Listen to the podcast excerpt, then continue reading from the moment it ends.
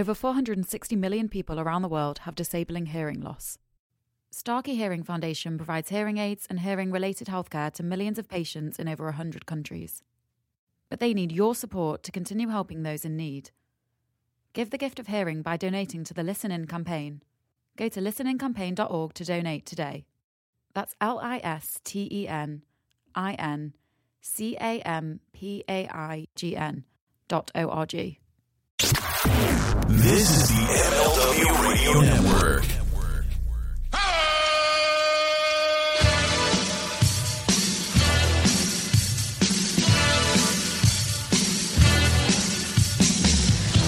Hello, everybody, and welcome once again to Primetime with Hacksaw Jim Duggan and me, Sean Mooney. And uh, we are rolling along here. This is episode 11, and I know, speaking with uh, my uh, close friend and broadcast colleague, Hacksaw Jim Duggan, that we continue to be blown away by all the response we've gotten to this podcast uh, the Twitters, the email uh, comments, also uh, uh, having you folks download us on iTunes and all the other outlets. It has been uh, really amazing. And uh, once again, we've got another fantastic show coming up. Hacksaw Jim Duggan, how are you? Well, well, good, Sean. I wasn't sure who you were talking about when you said your good friend. I'm like, uh, Well, everything's at work. no, I'm starting off giving you a shot right off the bat, brother.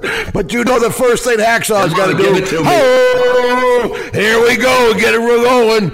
HJPM ready to go. Oh, I'm spilling stuff here. Excuse me. Sorry, everybody. All right. Well, we got uh, everything but the dogs in this one, okay? So uh, we're going to get. Uh, They're here. I'm sure they'll add their comments before the show's over. which- Absolutely. Hey, Jim, I've got a great announcement to make this week. Uh, you and I have been talking about this for weeks. We're wanting to get this together.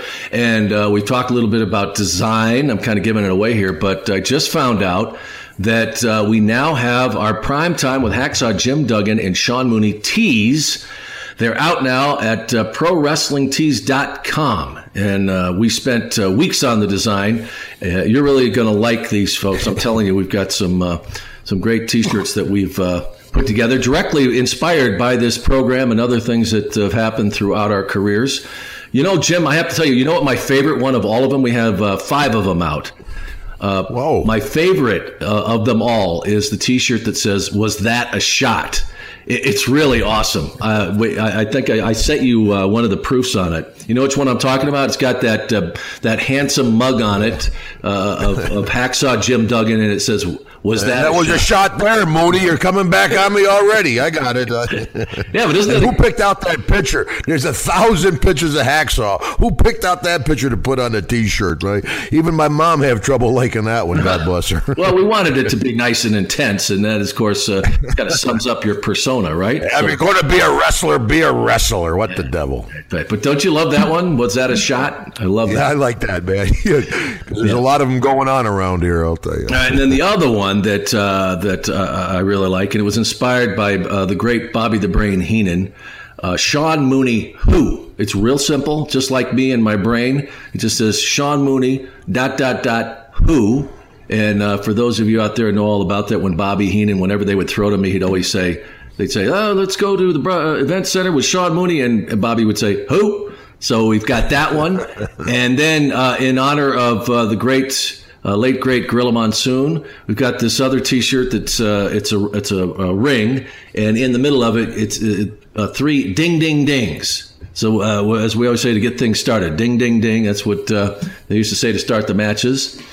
And then we've got. Uh, I also love this one, uh, Jim. It's uh, Ho Nation, which we've talked about. Uh, those are the I like that one, brother. Yeah. That ding, ding, ding. I'm not real sure about Mooney, but Yeah. I'll tell you, Ho nation, I got to go with, brother. Yeah, isn't that awesome? With the cutout of the uh, the great United States, the country we love so much, with the stars and stripes on it, and right there in the middle of it says "Ho Nation."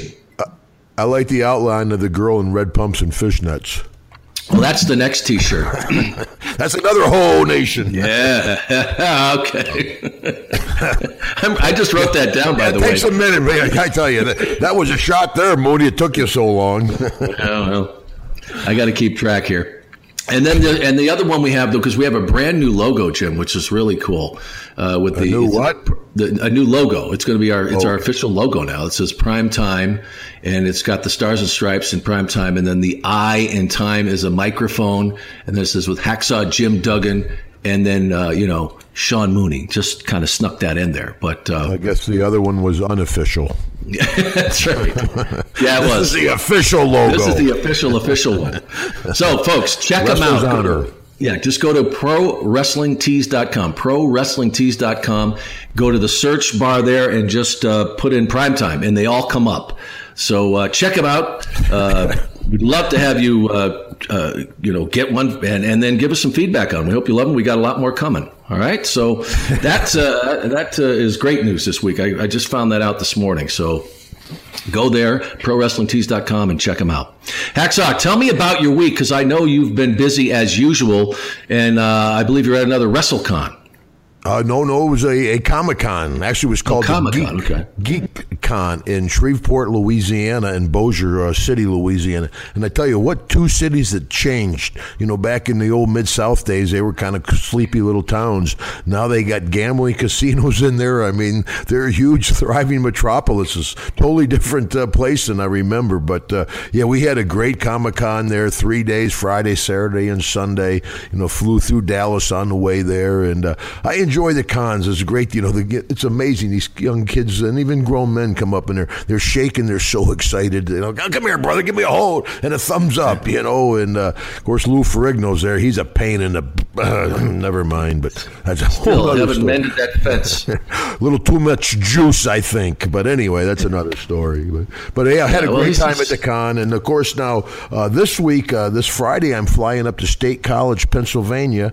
I'm doing a minor league baseball ga- game with the uh, State College Spikes, the uh, minor league for the St. Louis Cardinals. So I'll be up there. I'll throw out the first pitch. You know, I do a little skit with the mascot, and if they need any base running, I try to help out. You know, somebody sent me uh, some video, Jim, of you Uh-oh. mentioned going to these these no, they, well, the, you mentioned going to some of these you know minor league uh, sports team uh, events. I know you do a lot of baseball ones, but they had one, and I don't know if you remember it, but it was at a uh, a hockey game, and you like walloped this mascot with a two by four. Do you, do you remember that event? Yeah, I do. Yeah, they told me to go ahead and hit him, and I thought, you know, he had all this padding, you know. So I, I'm out there, oh, oh, and man, I boom, and I hit the guy with a two by four, and he went down. And, you Oh, know, did he go down? I just thought he was selling pretty good, you know. I said that's not Shawn Michaels, that's for sure. But he went down for the board, and anyway, so I got, I finally go backstage after the deal, and they got all the kids that throw out the T-shirts and do all the skits, you know, and they're all everybody's glaring at me. They're all putting ice on their buddy who's the mascot. I'm like, hey, how's it going? Everything good? And they're like, you almost killed him. Well, you said that next time wear some padding, kid. right? Yeah. Oops. Right? You're going to tell them like, man, that was great. You sold They it sold really it like hell, right? As the ambulance pulled up, you know. Where was it? Do you remember where that was? I think it was I- I- I Nashville, Nashville with the Predators, and uh, and I think it was the actually uh, the Maple Leaf mascot, or uh, I believe it was. And Yeah. of course, Oh, next God. time I went up to Canada, they were like, "Boo! We'll kill you!" like, like, God, forget about hockey down here. You know, you go up there, they're ready to lynch me. But uh, Yeah, I- I- yeah, those guys can fight. Even the fans. yeah, yeah, yeah, they skate pretty well too, but they can fight like hell. I'll tell you. Oh God, that's so funny. I'm, I'm telling you, folks, if you uh, you got to check this out. I got to find it. I'll put it up somewhere because really, the guy he just goes down. It's, Thought a sniper got him, you know. coming. Incoming! Boom! I tell you, from now on, those mascots they go down like they've been shot. go down before I even out. hit them. They're like, "God, "We're down, Hacksaw. Yeah. We're down." yeah, yeah, they're like a union. They the word's out. Well, you know, in the, in the old days, you want to get your gimmick over, so I got the two by four over. well, they're like, uh, did you bring the rubber one? hey, oh, oh, okay. we want to live through this one.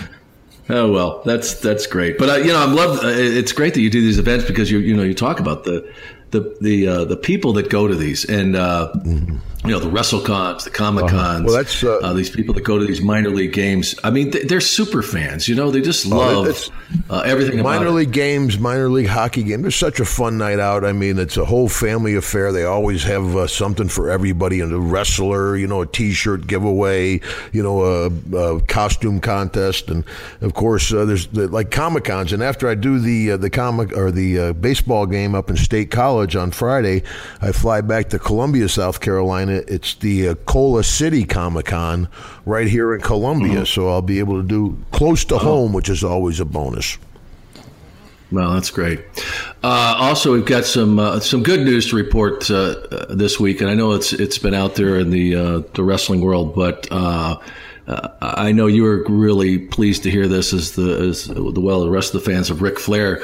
Uh, he'd been hospitalized, and really, uh, I think that people are now just realizing what kind of a serious uh, situation he was involved in. But uh, great news that Ric Flair is he's conscious and doing better, uh, and and that word out. I don't know if you've heard any more uh, Jim, but uh, that's great news. Yeah, everybody's uh, relieved about that. I mean, it was uh, you know it was such a shock. I mean, he went in for a regular checkup, and boom, all of a sudden he's he's fighting for his life. I mean, I think it caught everybody yeah. off guard, and it was good to see. Hopefully, that he's turned a corner and, and getting better. I mean, uh, you know, there's only a, a few of us old timers left. We all pretty much stay in touch, and of course, I don't want to be bothering Wendy and Ric at this time, and give them give them some space and uh, and we'll see him once he gets out of the hospital. God bless him. Yeah, and uh, you know, and it's another thing that uh, he, you know, Ric is really not that old, really, in terms of uh, you know lifespan. But uh, the life he's lived, it's been uh, yeah.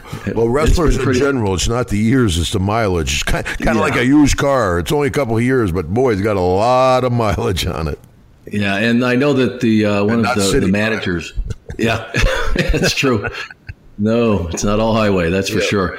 Uh, Melinda Morris Zanoni, who's uh, I guess involved with his his uh, management company, Legacy Talent, um, put out a bunch of tweets, and I just thought there, uh, you know, she must be know Ric pretty well.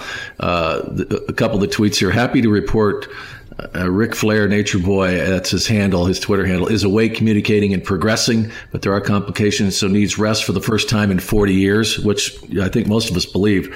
And then it's another one. He did cut a promo on a nurse yesterday, so anyone that knows Ric Flair knows that's a very, very good sign. And then uh, on behalf of uh, Ric Flair, Nature Boy, thank you for the outpouring of prayers and well wishes. Although the offers for a kidney seemed a little excessive, uh, you know he's got some great fans. I mean, the people willing to give up body parts for him, Jim. Yeah, I mean, one of the most beloved guys in our sport, uh, without without question. I mean, everybody probably the most imitated guy in the business. You know, with a ding ding yeah. woo. I mean, Ric is Ric, and uh, everybody's pulling for him. I'm not surprised folks offered him a kidney. You know, as we were talking about earlier, Mean Gene's gone through a few kidneys over the years. you know, yeah, Gene, uh, Gene didn't do it in the ring though. It's uh, but that's that's another story. Yeah, well, I'm not sure Ric did neither, brother. Neither did I. Of course, I lost a kidney too. I can't. I don't know if I can blame blame that on ring work. Yeah, I don't know if you've taken a rest in 40 years either, Jim. So was that a shot? No, you need to take it easy. well, I am, I'm, I'm taking Labor Day weekend off. I'm taking Labor Day weekend off. Okay, that's awesome. Glad to hear that. Yeah, I enjoy it. I enjoy on the on the road, you know. And oh, before I go too much far, I got to remember this, uh, uh, Sean, if I can. September 11th in Nashville, Tennessee, I'm doing a, a Folds of Honor. Uh, uh, shooting, uh, clay shooting with Lee Brice honoring the families of fallen servicemen and, and of the armed forces. And it's a, oh, wow. a, a, clay shoot there in Nashville. Lee Brice, the big, big time country western singer, is putting it on. And of course, it's for the uh, folds of honor for the, you know, the, they fold the flag to give to the families. And uh, it's going to be a, a great event and hopefully raise a lot of money for these families. That's uh, September yeah. 11th, Nashville, and it's it's clay yeah. shooting. You know, I do golf tournaments. I got a two by four in my bag. I do a fishing tournament. I don't know which end of a rod is. At least I know which one when the way to point a gun. You know. Yeah, I was going to say, I know you're a pretty good shot with that two by four. How were you with a rifle? And I imagine. Uh, Well, you know, this- growing this up might in be right up upstate, your alley, right? Yeah, growing up in upstate, no, you're much better than a golf game, that's for sure. Well, when you play with a, a real wood, yeah, it doesn't doesn't work out so well. that was pretty good, Sean. Yeah, Hey, everyone. I was surprised. that was a shot. Was that a shot? Yeah, it was a shot. Go get the T-shirt, folks. There's the plug. All right, we had another poll this week, uh, Jim, and uh, featuring three topics. Legends House. Ah, Gosh, I want to get that show out there, but uh, we just can't seem to get it over the hill here. Uh, also, Hacksaw Jim Duggan in his time with the WCW, and Jake the Snake Roberts. Uh, I think people know this. It was a dramatically close. Me and WCW were Jake. close. Let's have a landslide. I've got feelings Well, it too, was- Mooney. Big guys got bigger feelings, you know, larger nerve endings. We actually hurt more. That's right. Oh. Ow. Tears just flow, right? Yeah. Sure. Yeah. But go ahead. Yeah, Jake. Yeah, go ahead, brother. Yeah, well, it was dramatically close. Uh, people, we, you know, uh, I thought Legends House was going to win this because uh, when we first put this poll out, it went way out to a big lead. So I And wasn't then, even uh, in the running, is what you're saying, huh? Uh, you were close. You were there. go ahead. I'm Look at look at the poll. How else can I make you feel better? This. Um, yeah, well, you sent me a very nice maybe we microphone. confused them with the two topics, Hacksaw and WCW. Maybe it was just too much. yeah, maybe we just do hacksaw and then Duggan is the second. Yeah, it's something like. that. anyway, go ahead. But anyway, it came. It was like uh, a two percentage points. It was forty-one to thirty-nine percent. And Jake the Snake Roberts, which is a fantastic topic. I, I was hoping you know we would definitely do a show on Jake, and that was our main event. That won the the main event today. So we're going to be discussing a real close friend of yours. I don't know if people know that he is actually one of your best friends in life. Jake would have been my uh, best man in my wedding back in 1989, uh, but my dad was my best man. So Jake was my head usher here in Little Lugoff, South Carolina. But yeah, Jake and I were very. Actually, I just posted on my Twitter and Facebook a picture of uh, me, Jake, and my dad back in '89, and a picture from last year. Jake and I uh, have been friends for a long, long time. Not that we haven't had our falling out over Yeah, the years, long. but uh, we patch things up and uh, we get along. Now it's, it's you know because everybody knows how well documented Jake's troubles have been. And I didn't talk to him for 12 years. He was a Yeah. different guy. He was on the pipe. He was a whole different person. You know, can I borrow some money? No, you can't borrow some money, brother. That's smoking up. But, uh, you know, now I see him back with his uh, daughter, Cody. I'm like, brother, hey, it's nice to see you back, buddy. It's, we missed you. Yeah, and uh, we are definitely going to talk about that today. But um, I want to really start kind of at the beginning because one thing I, I just found so interesting about uh, the unique relationship that you and Jake have is that you came from so different worlds. Uh, you know, you talk about you know you growing up basically in Mayberry. You had a, a father who was a really, really strong influence in your life, as well as the rest of your family. And um, that certainly was not the case for Jake the Snake Roberts.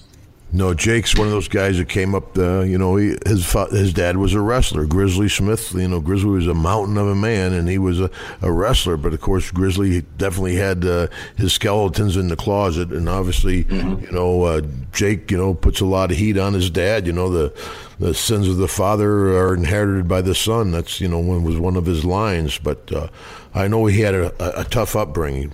Yeah, absolutely. And and we'll just you know, let's get to the backstory and intrigue on this to give people a little bit of background on Jake that maybe they really didn't know about. Uh, he was born Aurelian Smith Jr. really, and that's you can give him the business when he's checking in a hotel. Hey, Aurelian. Yeah. I wonder is that I wonder if he used that when he did check into hotels because I know everybody had Oh yeah, a he had to. Are you kidding? Yeah, back in the day, and then you- sometimes he had reservations. He tried to check in as Jake the Snake, and like, oh, it's Aurelian. But did you He give me the business about my eyes. I get him by his name. Yeah, and we're going to go off the tracks right away here since we mentioned it. Did you have a? there it is. I can hear it. Uh, did you have a a uh, alias that you use? Because I know people. I know Sergeant Slaughter went by Matt Burns. You know, did you have uh, an alias that you would use when you would go to hotels and that kind of thing? You know, to, to no, nobody ever bothered me. I don't know.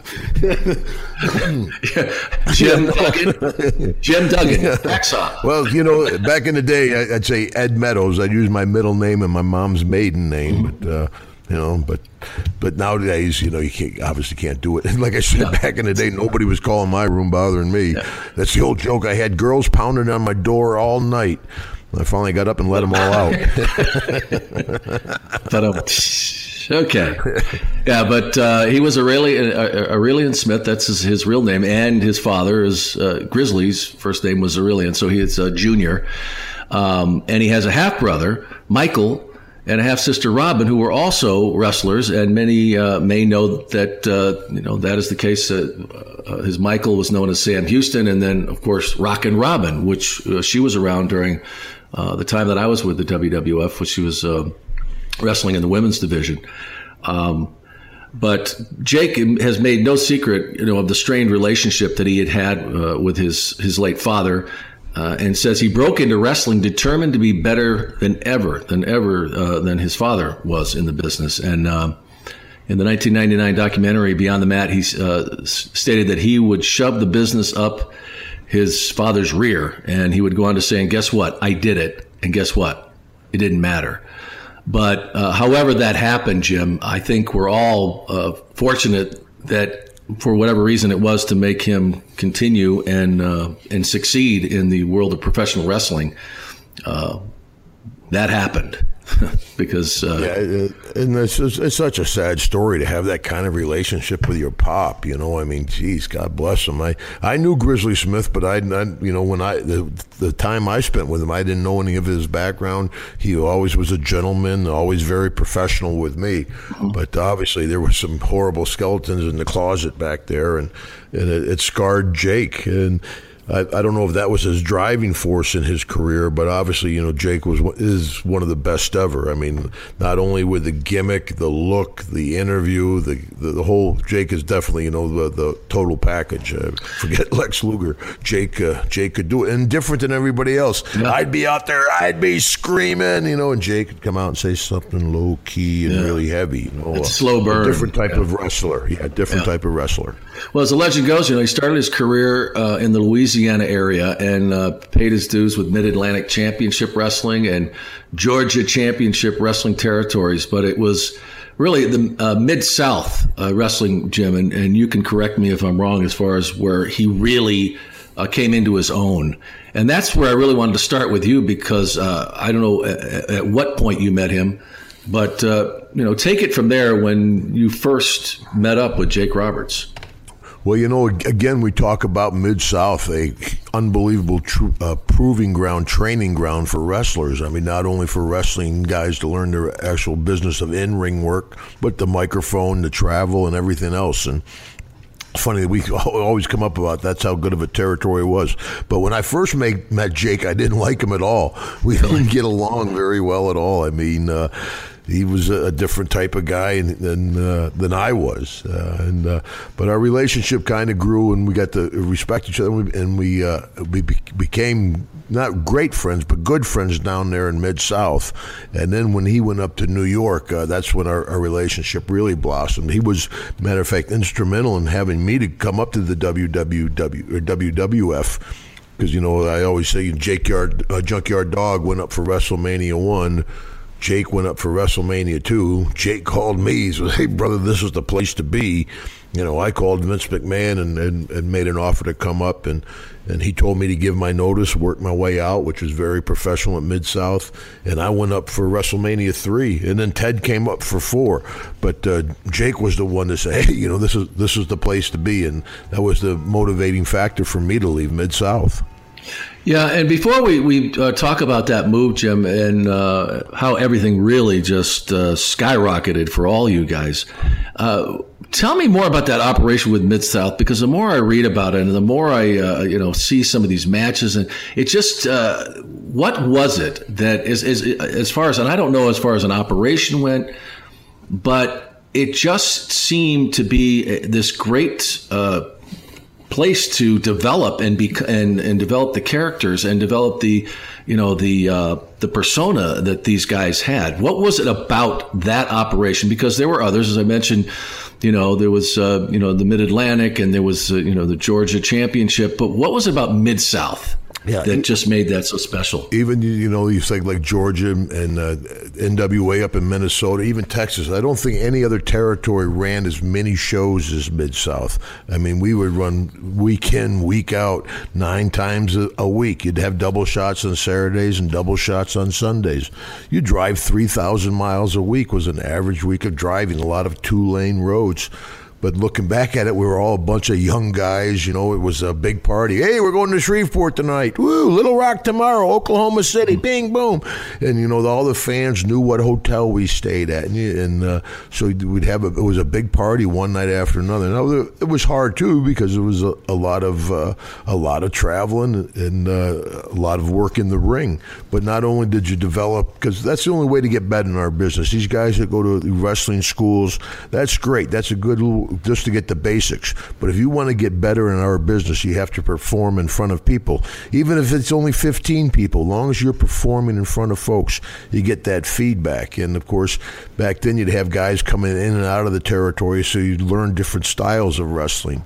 And uh, so not only your, your in ring work you know, and Watts was a you know taskmaster. He'd watch and, and he'd critique, and if he didn't like it, he'd slap people around, punch. This is how you throw a punch. You, you never mm. want Bill Watts to just demonstrate how to pull, throw a punch because he'd almost knock your ass out. Yeah. You know, that's the way to do it. Boom. You know, I'm like, oh Jesus, I'm not sure that's that. the way to do it, Bill. But uh, and then also your interviews. You know, you wouldn't do one generic interview. You'd do a different interview for every city. And Bill was sitting right there, and he'd, nope, do that one again. I didn't like that one. So you learn how to talk in the microphone.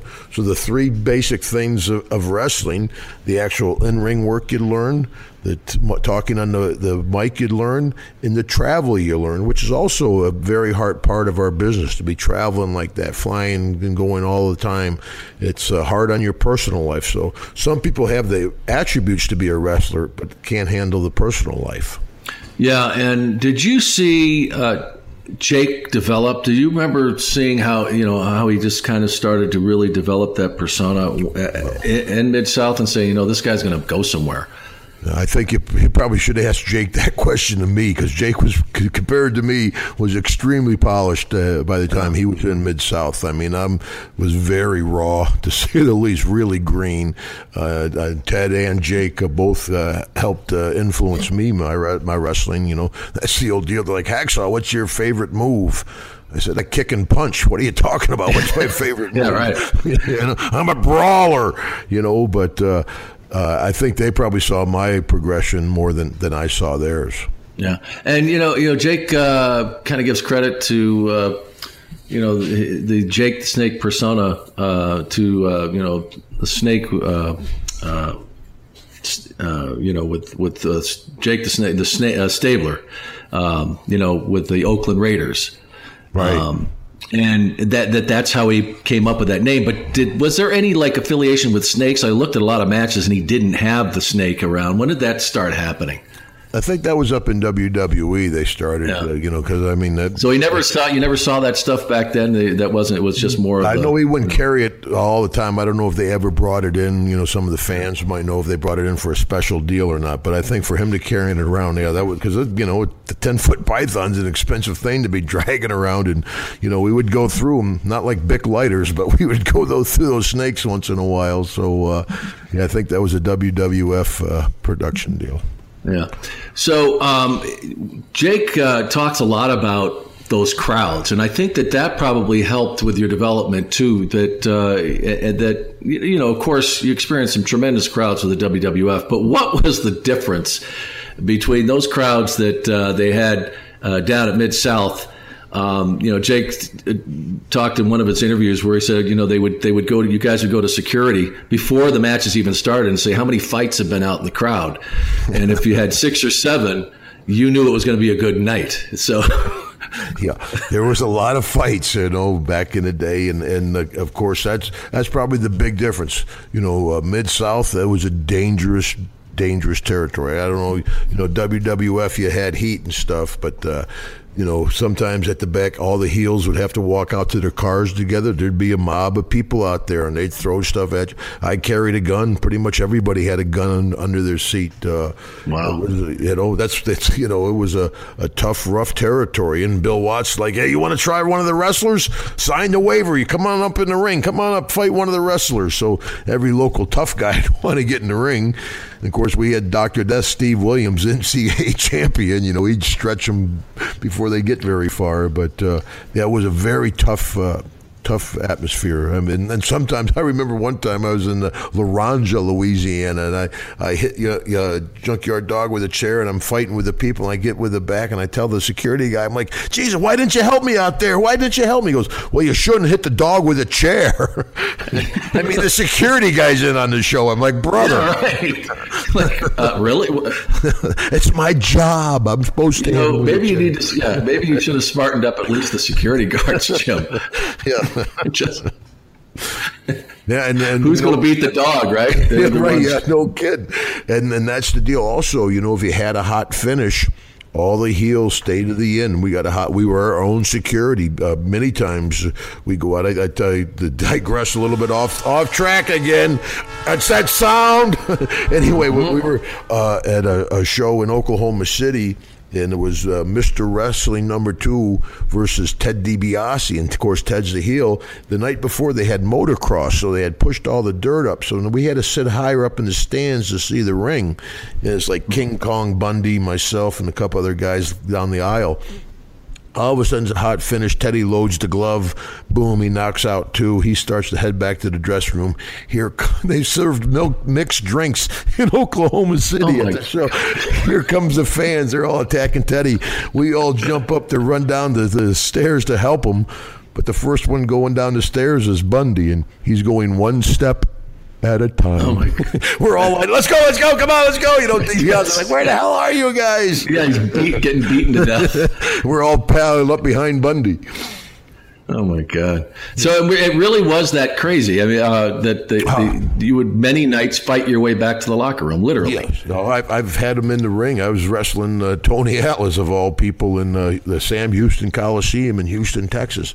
And I'm beating the hell out of a Tony, and then wham, I get hit in the back of the head. And I turn around, there's this big, tall, skinny guy in a cowboy hat, and he's dancing around. I'm like, come here. and I get a hold of him. I start working him a little bit. And now security's there, and they got him by the leg. They're trying to pull him out of the ring. I'm like, uh-uh. uh-uh. he, he's in here now. He's mine. You know? That's right. I tell you This how to get some with those people, man. They were throwing chairs and everything else in the ring to save their buddy, but good heat. Yeah, that was his. That was his grandmother. I know. Yeah, that's how you pick your targets, brother. What were some of the worst cities that you guys that that, that were known Sometimes for? the, Uh, the smaller towns, brother, that you know aren't used to the uh, the, the security problem. You know, Houston, New Orleans, uh, Dallas, places like they they have the steel barricades and stuff. You're down in Houma, Louisiana. You know, Laranja. There's small towns. The people don't see wrestling that much. And that's the old joke that people say, "Oh, that was so funny. The old lady hit the wrestler with a cane." Unless you're the wrestler getting hit with a cane, I mean, you know, you know, uh, guys, just you such know, a cute Bowie knife that she stabbed you with. Yeah. yeah, I, all those guys have been uh, yeah cut and stabbed. I I had a, a woman come in the dressing room with a gun back in Little Rock. Uh, uh, it was dangerous being in a heel back in the day. It was it was before it was sports entertainment. You know. Uh, Yeah. People, you know, you're beating up Ricky Moore. You're killing Ricky. Oh, help Ricky! and sometimes they'd be out there to help Ricky. Oh God! So uh, with with Jake though, uh, and we know they tried to make him a they, uh, heel in the WWF. It just didn't work. Was it the same? I mean, was he just over down there as well? Yeah, kind of like the Undertaker over. Yeah. you know that kind of dark uh, kind of character over, and uh, you know, and that's what I always said. The the best characters are just an extension of your own personality. You know, Jake Roberts is definitely in there with Aurelian Smith. I'll tell you that. As Hacksaw's in here with Jim Duggan, and the Million Dollar Man is in there with Ted. I mean, uh, the best characters are the ones that are just an extension. And, and Jake, I tell you, he he was uh, Jake the Snake.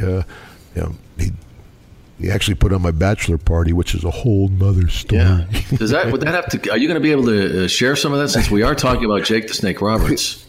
Oh yeah, well you know it was funny because uh, my family, of course, is terrified of Jake. He scares them. I have my three sisters. More know. than Jesse? yeah, yeah, yeah. Well, they hated Jesse, Yeah, but they were afraid of Jake. you Genuinely know? afraid of Jake. huh? Yeah, he thought he was a bad influence on me. But anyway, uh, yeah, we were we were in Detroit. You know, we come in. There was great strip joints in Detroit. I I heard. You heard. You know, the land. Jake told you. landing strip. Jake told me all about him. BTS and everything. So anyway, we get to the, the Detroit, and we get. He goes, "Oh, hacker," he says, "I'm sorry, I was going to have a big uh, big party for you, but it's Sunday. All the clubs are closed on Sunday." I'm like, "Hey, no big deal, slippery. Don't worry about it." You know. So we get back to the hotel. I put my bag in my hotel. I went down to his room. I knocked on the door. He opened the door. It was wall to wall strippers, A to Z, any possible drug, booze, or anything you could possibly want. I lost about three days there. You know, that was long before that weekend in Vegas or whatever that uh, thing where they black out. I lost three days. I was gone. And the tiger in the room was the least of my problems.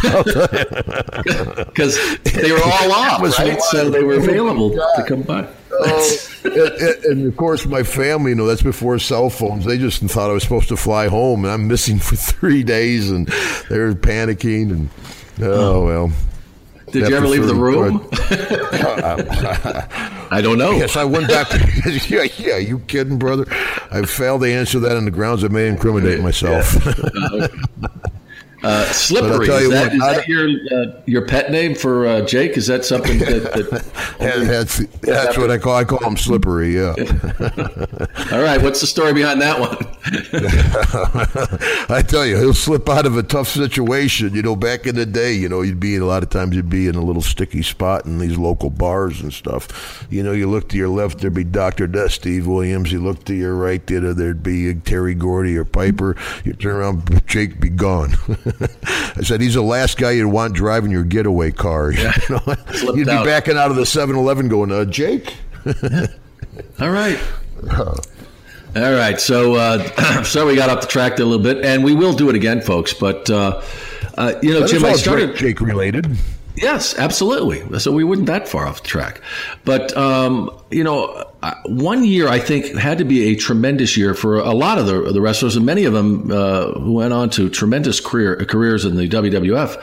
Was 1985 with with Mid South, and I, I I wonder if you recall that as being a, a real great year because you not much longer after that you were on your way to the WWF, and uh, Jake would follow uh, not much uh, later than that. Um, but I watched a match between uh, Jake and Ted DiBiase at WrestleFest in July of 1985, and it seemed to be really a, a peak for uh, Mid South. And uh, do you remember that that event? And they and they had a, a really uh, huge crowd there. And uh, a great match between Ted DiBiase and Jake Roberts. And I think you could tell right then that those two were destined for uh, the big show. Yeah, I think you could just look at their resume and see that they're they're going to go there. I mean, they're like Curt Hennig. They they just belong in the WWF. They belonged on the world stage. They were that good. And of course, you know what better fold for a saber than Jake and Teddy? They they match up good. And uh, you got two of the the best two uh, second generation guys out there. Kind of a clinic for the other young guys to watch. Yeah. And, uh, you know, and seven months later, uh, after that, Jake was in the WWF and he made his debut at uh, uh, WrestleMania 2, where he uh, defeated George Wells. And um, that's when folks really got their first chance to see Damien. And I should say Damien the first, right, Jake? I mean, right, Jim, because there were many Damiens. We went through a few snakes over the years, that's for sure. But but I tell you what, the the pythons, they were much more durable than the cobras. the Yeah. cobras, the cobras didn't serve. They weren't uh, made for travel. No, they didn't. Uh, yeah, they didn't travel well. And Yeah, one of Jake's best stories, I think, is when the python got loose. I believe it was at Newark Airport on the tarmac. Got out of the bag and out of the uh, the thing and is crawling around the runway and all scaring all the uh, airline workers. Oh yeah, and he tells that story that um, you know when they when he would travel with that, then they put it in in uh, you know the cargo area, and he said he would have that thing. Yeah. Yeah, but no, no kidding. You're, it was in a bag in a trunk that was locked, and he said that hey. I I'm not going to get that thing because it's it's pissed off for one thing, and somebody had to take that thing out of there. It doesn't just you know it's it's not Houdini. Right. Yeah. So yeah. But I tell you, that's the old deal. People, say, well, you know, the, the pythons, they're not poisonous. I said, no, but it's got a mouth on you like a Great Dane. It'll definitely bite your butt, that's for sure. And yeah, and he has uh, scars all over him. I think. Uh, and I, I, oh, and yeah. uh, I was used to the snake because I traveled with Jake all the time. I was used to Damien, but man, it, it sometimes it. It was it was kind of because it was an irritable snake. Imagine a poor snake, and you'd always hate to have to wrestle after Jake because that snake would live in the bag and everything, and then all of a sudden you'd be in, you know, he'd be dumped out of the bag in front of twenty thousand people at the arena with all the lights, everybody screaming, the guys running around the ring. It scared the shit out of the poor snake all over the ring. I, it was always nasty to have to, to wrestle after. Well, not all the time, but a lot of times you didn't want to wrestle after Jake. Yeah, I literally scared the, as you said. uh, He'd, he'd stink out the crowd. yeah, that was a shot, slippery. but you know, I always could. I was always amazed because I know that the, the that those pythons would bite, I, but I always wondered, like, what was it that would trigger that? Because you know, some of the stuff they did on the out in the ring, and you have to imagine getting tossed out, uh, you know, onto the canvas after being in that bag. Uh, you know, completely in the dark, and then uh, you know being thrown around like that. Why they never bit the wrestlers in the ring? Surprisingly, I'm sure somewhere along the road, a few guys have been bit that's probably not on camera. But also, Jake had a lot of heat with a lot of guys. A lot of guys, you know, the Hawk, the Road Warrior, didn't like uh, Jake too much. Uh, the Bulldogs, you know, they would always, you know, sometimes somebody would put the boots to the snake, you know, while it's in the bag, or pick it up and drop it a couple times just to piss the snake off. So when the snake did come out of the bag, it'd be like vicious. So there was a you know, uh, some mean things going on, mean type of ribs uh, that, you know, uh, lucky you said somebody didn't really get hurt with that snake. Now, did he have to get used to being around this, or was it was he, you know, the I, I gimmick I- I think it, to, to- to this day, Jake says he doesn't like snakes. You know, well, uh, wow. I, I guess I, I wouldn't like him after dragging the damn thing around for twenty years. Well, I was going to say, you know, Jim, that had to be one of the worst gimmicks ever because, I mean, maybe Oh, Coco with the bird, but when you got to No, take no, care no. of that, Yeah, the bulldog with the with the uh, with the bulldog, British bulldog. It was a long as dog. Yeah, eat or have to go to the bathroom. I'd glad. That's why Bobby Heenan kept going. Give him an eagle, Duggan, or give him an eagle, Vince. I'm like, shut up, Bobby. But uh, uh, that that'd be hard to carry that snake around, and uh, that's I'd walk into an arena with Jake, and I'd be like, can somebody find me a two by four and get him a ten foot python? You know. I got one in back. No, but he would have to take that snake with him everywhere he went, and you know, it's Oh, not like he just threw it into cars all the time. He had to tr- he had to get on planes. Uh, I Snakes on planes. Oh, oh, man, you know, well, what, I'll tell you a quick little story about the snake. Since it's traveling in the bag, it would always try to get out of the bag. You know, Yeah. It'd always push against the bag. And this one time, Jake and I were in this big rented Lincoln, and we're like in Mississippi or somewhere, and we're we're late for a show, so we're flying down the highway, you know, and. Imagine me and Jake being late for a show, right? Yeah. you know, but we had a great theory back then. Circumstances. Yeah, if you're going to be late, be so late that they're happy to see you. you know? Thank God you made it instead of where the hell you been. Thank God you guys made the show. But anyway, we're we're heading to the the uh, show, and the snake gets out of the bag. In the car? In, in the car, in the back seat of the car, I'm driving. Jake's sitting next to me. We're boom, flying down this two lane road, you know. And I look in the mirror, and this huge giant snake head is over my shoulder, you know. And like, oh. so I slam on the brakes. We go sliding into uh, like a, a Stuckey's uh, type restaurant, Cracker Barrel, with all the kids are out there playing, and the folks are in the rocking chair. Jake, and we come sliding into the uh, parking lot, jump out, open the back door. We're fighting with a snake. you know, stuff it back in the bag and drive off. Oh my god! And like people are sitting there watching, like with their Oh, mouths yeah. open. You know, you know to this, you know to this day they're going. You're not going to believe it. These two guys had a giant snake in the back of their car. They jump out of there, and they're wrestling that thing, They and he's wrestle that snake all over and- the place. and then they drove off with the snake still in the car.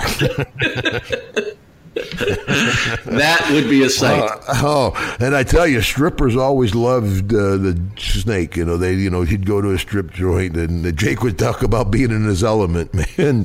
Jake and the strippers. But anyway, uh, uh, yeah, I heard about a few of those stories. Well, I, I, just read about them. But anyway, yeah. speaking of poles. but but he dragged that snake out. It'd, uh, it'd be a fun night, that's for sure. Uh, yeah. I bet. And that's maybe where Slippery came from, but maybe that's another story, right? Okay, moving right along.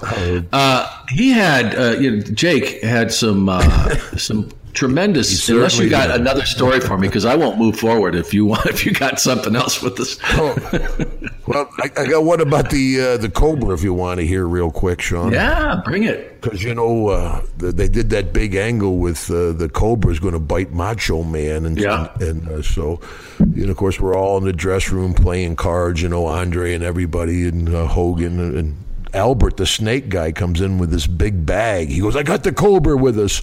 And everybody's like, yeah, Cobra, Schmoba. Nobody's putting it over, you know. He throws the Cobra on the floor out of the bag, and the darn thing stands up about three foot high with a yeah. big, big hood. Now everybody's like, oh, Cobra. everybody's leaning away from it now, you know.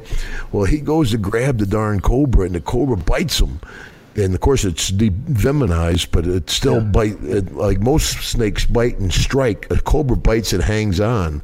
So now this guy's got the snake hanging on his hand. He's waving his arm. and you talk, talk about a battle royal. You got 30 guys heading for the door all at once, you know. And then Big Andre yeah. comes crashing through. But uh, poor junkyard dog, he's, he, he's sitting. We come back in, the snake all calms down and everything. We come back in. I see dog's boots underneath the, the stall. He's in the bathroom hiding the whole time, you know. we should give a little my, background on, on Albert, who was was he was the snake handler. Oh, he was a strange guy. But I take oh, my yeah. I take my belt off and I throw it underneath the stall with Jake. Snake. oh, JYD comes running out. Uh, then snake. that was another. That's yeah. funny. Yeah. Oh wow, that was yeah, and. uh I don't, JYD probably never forgave you for that one. Well, although if it would have been a real snake, it would have been even worse, right? yeah, yeah. And of course, and then DiBiase goes over to Macho Man, and he's like, uh, "You know, Macho, I'm not sure they can get all the poison out of the snake." you know, Teddy's stirring the pot. Macho, what do you mean, brother? What do you mean? You know, poor Macho was always wound so tight. God bless him. And Teddy's like, yeah, I'm not sure they can always get the. Uh, the, all the poison out of the snake. And of course, Jake tells the story. I got to give Jake totally credit for this. So Jake, you know, Macho goes over to Jake and he's like, Jake, I want the snake to bite you first. and Jake's yeah. like, hey, we're in the dressing room, you know, where the angles for outside. He goes, no, I want the snake to bite you. So anyway, Jake, you know, does a deal, and the cobra bites Jake on the arm and you know, a little juice. And all right, now don't take no antidote or nothing, you know, Macho. And anyway, so Jake puts a snake back in the bag. Macho goes to the ring. Jake takes the bag. Bang, bang, bang, bang. Slap. he slaps the bag a few times. They get out there. He throws that cobra out of the bag. The cobra flies across the ring, jumps on the Macho's arm, blood flowing everywhere. Worked out to be a great angle. yeah, that was one pissed off cobra. That was uh, say that three times. He's like doing some paintbrush into the the cobra. And, paintbrush cobra. Yeah, and, and, that was a huge cobra. I, I, want to get into some of these feuds, and I was going to talk about that a little bit further down. But that I remember that that cobra was like it, it seemed like it was like ten feet long. That was a huge yeah, and, snake. And that's the thing, and, and, those darn things. I have never really seen a cobra up close like that before. And when they threw it out of the bag, you know, it stands up. The front of it can stand up yeah. probably almost three feet off the ground. That's when everybody's leaning towards the door, you know. And then when it bit Albert, it's like escape. everybody's goes down. Everybody's running for the door. You know, I tell you, you mentioned that guy, and uh, he was a strange guy, but oh. I think you had to be. Oh, to, you, uh, you think? well, just to be in the yeah. dressing room, he had to be a strange guy. But Albert was yeah. to the other extent. He had all like spiders and snakes, all kinds of like a menagerie of animals or insects and stuff. Uh, reptiles in his They house. say, "Hey, hey, fellas, you want to come over for dinner?" No, no, that's that's, okay. Thanks, yeah. Just- yeah, but that guy, whenever he would come in, yeah, but when, whenever he would come in, I would just go to another part of the arena because he would have these wooden boxes. Remember everything he had, like when he would bring these, Thought that was and you knew there was something in there that was nasty, something you did not want to deal with, and uh, and it was just you know that's the same. creepy. It was just, That's the same thing. and those things bit. Zahorian, the doctor, would bring with wooden boxes back. the Guys wanted to see those though. Oh. Yeah. Uh, you know, uh, as we move on here, you know, uh, Jake got a, a tremendous push even coming in. Uh, He, he became. They saw right away uh, the kind of pop he was getting with fans there when he came in. It was just, uh, you know, pretty much immediate. And one of you remember one of his first major feuds that he had was with Ricky the Dragon Steamboat, and um, I, I'm sure you remember this, Jim. One of the uh, one of the Saturday night's main events. This is back in May of 1986. Uh, they had this angle going with with Ricky, and they wanted they them to do this spot outside of the ring. There were no mats around this ring; it was cement floor, and they wanted uh, Jake to do the DDT on Steamboat, and Steam and uh, and Jake did not want to do it. He just thought it was too dangerous because you, uh, when you see uh, Jim uh, or Jake do that move, it's it's you know split second when he drops to the the canvas.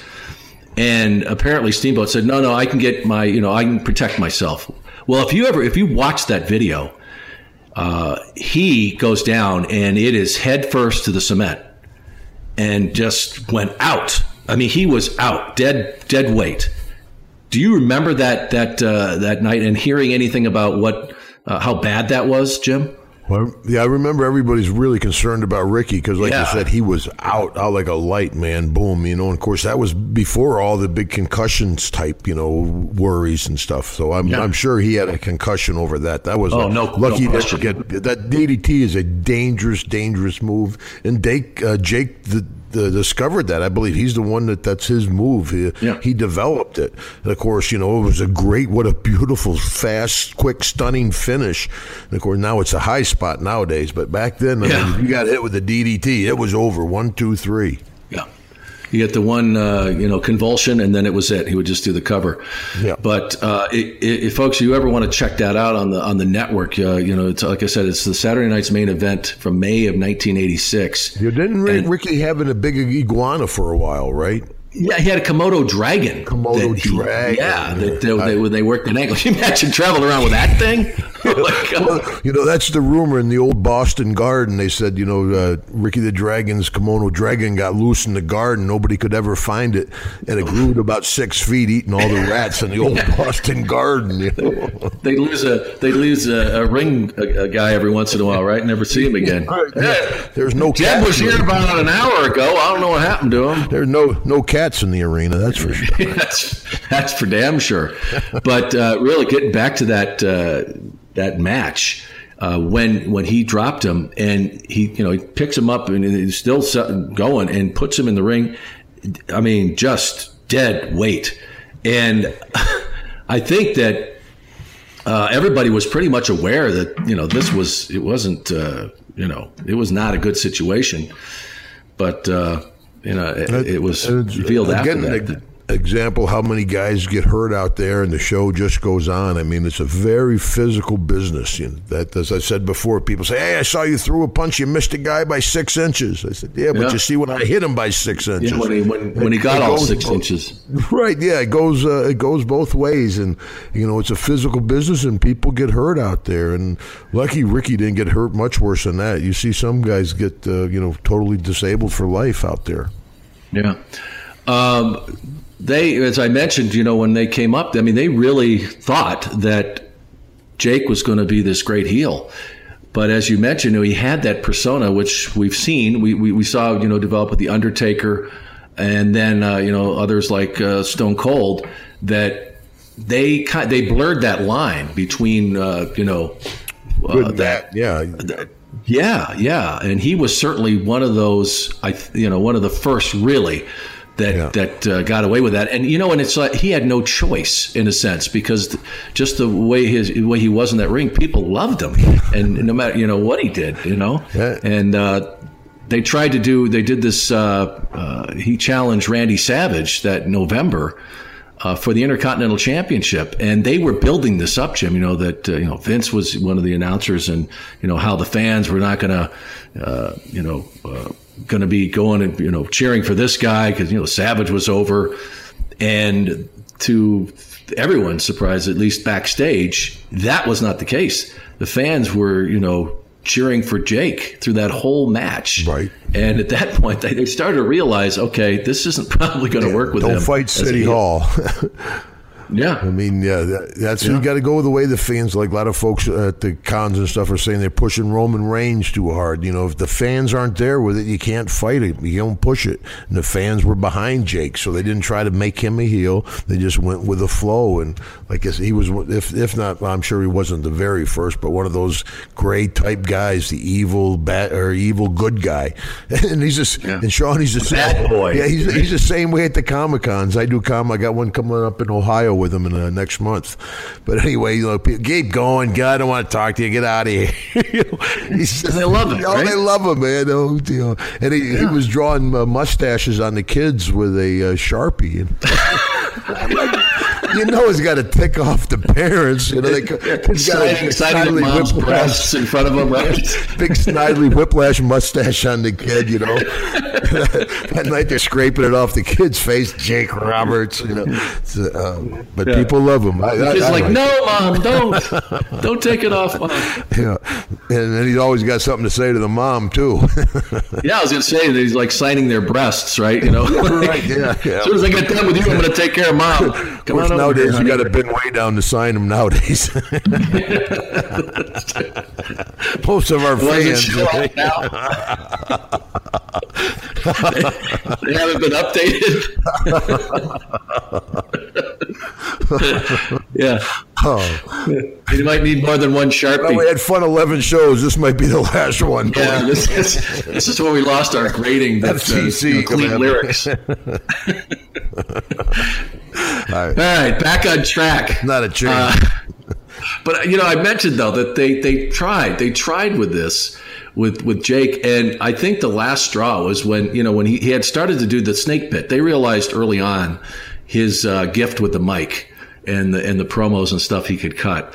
And so remember that the snake pit was was really popular, and they brought uh, they wanted to start a feud with him and, and Hogan, and uh, you know and when he did he did the DDT uh, to Hogan on the on the set of the, of the Snake Pit, and rather than you know uh, fans being outraged, they cheered for for for Jake, and you know he yeah, and he uh, Jake uh, says that you know uh, it was the fans because they weren't you know they weren't buying it that they basically ruined one of the biggest runs he could have ever had in his career.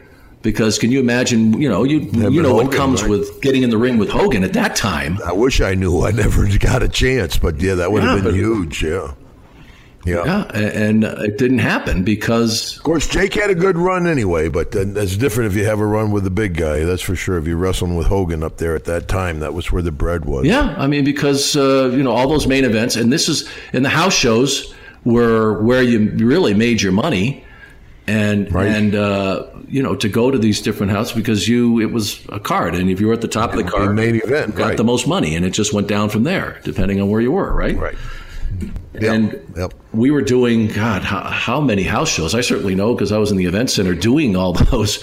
But uh, they were doing two and three shows a night uh, at some And point. with an A, B, and D or A, B, and C team, Right. you know, they'd have uh, sometimes uh, th- three cities a night running with three different crews. right. I mean, it, it was a machine back then, you know. yeah. But it's, uh, it's uh, I mean, in a sense, it's a, it's a tribute to, to Jake Roberts. But at the same time, that cost him probably a lot of money uh, at the time. A lot of money in the long run. But of course, Jake had a great career, though. I mean, you know, uh, but of course, working with Hogan at that time, that's that's a different level. But still, he had a, a super, and still does. I mean, he's still doing his deal, uh, doing great, living out in Las Vegas now. Uh, it's great to see Jake doing so well. I mean, the DDP what a great job he has done. I mean, Jake had been to two or three big heavy duty dry out clinics because Jake was on the pipe. He was hooked on that Yeah. crap.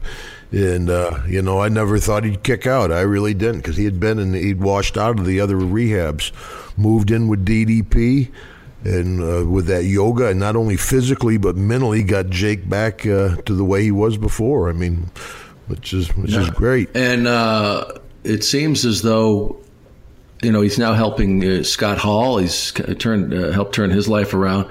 Uh, yeah, I think that you know that's probably going to. Uh, you know, Dallas is just going you know gangbusters with this uh, DDP yoga. DDP But yoga, that- yeah, it's great. It's helped so many I- people. You see all the tributes and uh, accolades on Twitter and Facebook of how it changed people's lives. You know, and he also, I think, DDP offered to help out that uh, that Texas A&M quarterback, uh, Manziel? Remember Menden- Yeah. Manziel? Yeah. Yeah. Johnny Manziel.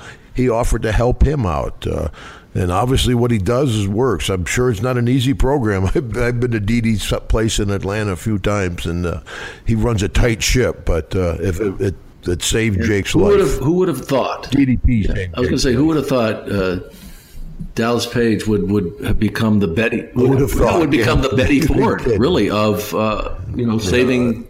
Uh, wrestlers and other Wrestlers. athletes too. I mean, I, I think I, I think it'd be great if the WWE, because they certainly are, they're connected to all these rehab programs, it should become their rehab program. Because what's better than to have somebody who's been there in the ring at least and understands the lifestyle that these guys live. Exactly. So- well, you know that's the deal. WWE now, if somebody has to go to rehab, WWE will pay for your rehab. If if you work for the company, I think for any length of time, if you have to go to rehab, they'll they'll pay for the rehab, which is great. But for a guy like myself that hasn't been to rehab, I'm like, just give me the cash up front. I'm not going to rehab. I mean, don't I get a bonus or something? But it's, it's good to see him helping out the guys that. Uh, that are hooked or, or need to get cleaned out a little Yeah. bit. Well, and I think in many ways it's going to save uh, a lot we probably would have already lost if uh, there weren't programs. Well, they like have that. They have such stringent drug testing. You know, back in the day when they first started uh, pee testing, you know, guys were cheating like hell. You know, who's got clean pee? Who's got clean pee? Poor Virgil be peed out by the end of the day. You know, and then it got to the point where uh, they were taking the temperature, and they had real elaborate ways to get by with it. You have like a little hand roamer and synthetic pee that you put in there and be the right temperature. To it got to the point with WWE, I don't know what the job title is, but there's a guy that stands there and watches you pee into a bottle. Uh, it's very stringent testing, and now it's uh, one test, uh, one failure is a fine, two failures is suspension, third time is mandatory rehab, and uh, they're trying to clean up their act. Yeah, well, it's that's great uh, for the wrestlers, but even but back then, Jim, and they didn't have someone you would just go into a, a you know a stall or Yeah, something. you just go, nobody would watch you. yeah, yeah. and you'd have somebody like Virgil or somebody that was totally clean, you know, uh, uh, pee in a bottle, and you just give it to them, and they weren't taking the temperature. And of course, you know that was back when uh, drug testing was in its infancy, also. So now it's a whole different program, the way they they, they do it. But Yeah. uh, yeah, we were cheating like hell back in the day. Yeah, well, it's uh, it's like uh, you know the bodybuilders know every they're they're uh, one step ahead of the uh, the ones that are testing them. So you know that's that's the way it was back in the day. Yeah, But I want to get back to the, you know I think that Jake was involved. that was way off the tracks, Mooney. Yeah, but that's that's what the, we we should have. Uh, we should definitely do a T-shirt of just off, you know, off the track. prime time with Hacksaw. Jim Duggan and Sean Mooney off the tracks because. But some of the greatest stories I've heard come from when uh, you, you come uh, you take a nice turn there. But I- so keep them coming. I'll tell you a, a quick one about Slippery though. Uh, that uh, when he was with Alice Cooper, remember Alice Yeah. Cooper came to Yeah. WrestleMania, yeah, and I, I think uh, Jake Snake was much bigger. yeah. yeah, I think, I think you're right. At least that's what he told me anyway. I don't. Yeah. Uh, snake snake contest. There you say. okay.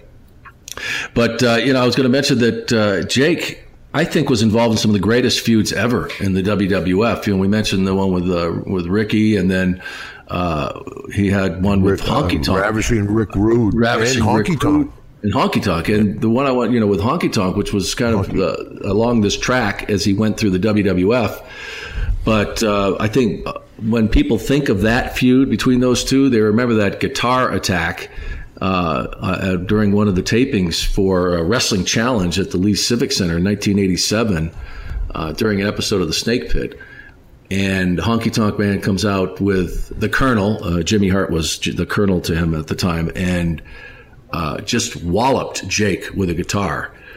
And uh, Jake said he had neck problems from that point on. That uh, he he he really wondered how gimmicked that guitar was. And if you look at that video, and I don't know if you've ever seen it, Jim, but it really was just brutal. The the shot that he takes that Jake takes to his head is is just incredible. I mean, I don't know how he wasn't just completely knocked out. And Honky Tonk Man goes on to uh, you know to talk about that in one of his interviews that the guitar really was a very heavy wood and uh, you know you know they loosen the strings like you said how dangerous that is you have to have those strings loosened up and then they gimmick the back of the guitar so it's going to you know break but when he hit him if you look at that it it's barely indented so uh, there probably is you know somewhere in between those lines there but if you look at it it definitely seems like it did some some serious damage did he ever talk about that injury to you and when that happened well, I think a lot of people talked about the way Honky would hit him with the guitar, and I mean, he Honky wasn't shy about swinging that guitar. It was like I was joking about with the uh, the mascot in the hockey game. You know, you want to get your gimmick yeah. over, and Honky would get that guitar over. He was going to swing that hard and make it look good. It was look good. It was real. I mean, he, he'd, he'd whack you the guitar, and. Uh, you know, you wonder because sometimes Honk uh, would be in control of how much gimmick is going on. You know, sometimes hey, do it a little more, do it a little less, I guess. But uh, I, well, I how about the guy getting hit with the guitar? Did you have no say in that yeah, to say, hey, can I check that? That would be the guy that would check it out more, right? You yeah. know, but uh, I think a lot of guys that got hit with guitars over the years have complained. I mean, I don't know how many guys Jarrett has got with a guitar that he's. Jarrett hit me with a guitar once and hurt me, where uh, uh, Santino hit me with a guitar and it wasn't too bad. So uh, you know, who knows what happened to Jake? Well, wasn't that the incident though that when Santino hit you, that the strings came back and cut him? Yeah, oh yeah, right? it uh, gave him like a, a hair lip. It, uh, yeah, the, well, the, wow. the, the, string was so tight when it came back, it came back and sliced his lip right down to his teeth. I mean, uh, an injury he has to this wow. day. It was, whew.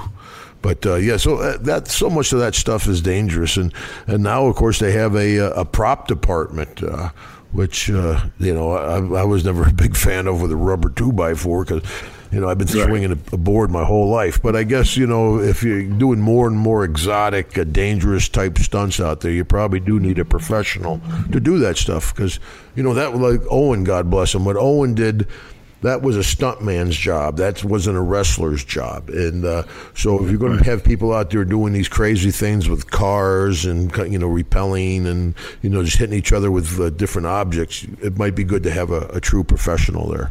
But it didn't seem uh, back then that you guys really took those precautions. Did you, especially when you knew you were going to take a headshot? Did that concern you back then uh, about concussions? I know it wasn't as big a deal, but you know when you're going to take shots like that.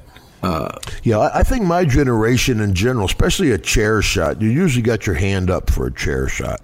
I mean, you protect yourself. Just stick your hand up a little bit, just you know, level with your head, and it looks good, and it protects you a little bit. Even if it doesn't look good, instead of the crowd going "yay," they go "yay," you know. Yeah, but you're right. you, can, you can still function. I mean, it, uh, and uh, you know that generation of Chris Benoit and the Rey Mysterio, Shane Douglas, those kind of guys, they were sticking their heads out and just taking the blow hundred percent, like it was real. You know, like it. Well, that match with uh, The Rock and Mick Foley. Right. Uh, yeah. That that that is tough to watch, yeah. I, and I don't know how many shots, but you could hear it. And he this happened right in front of his family. His kids were very young at the time, mm-hmm.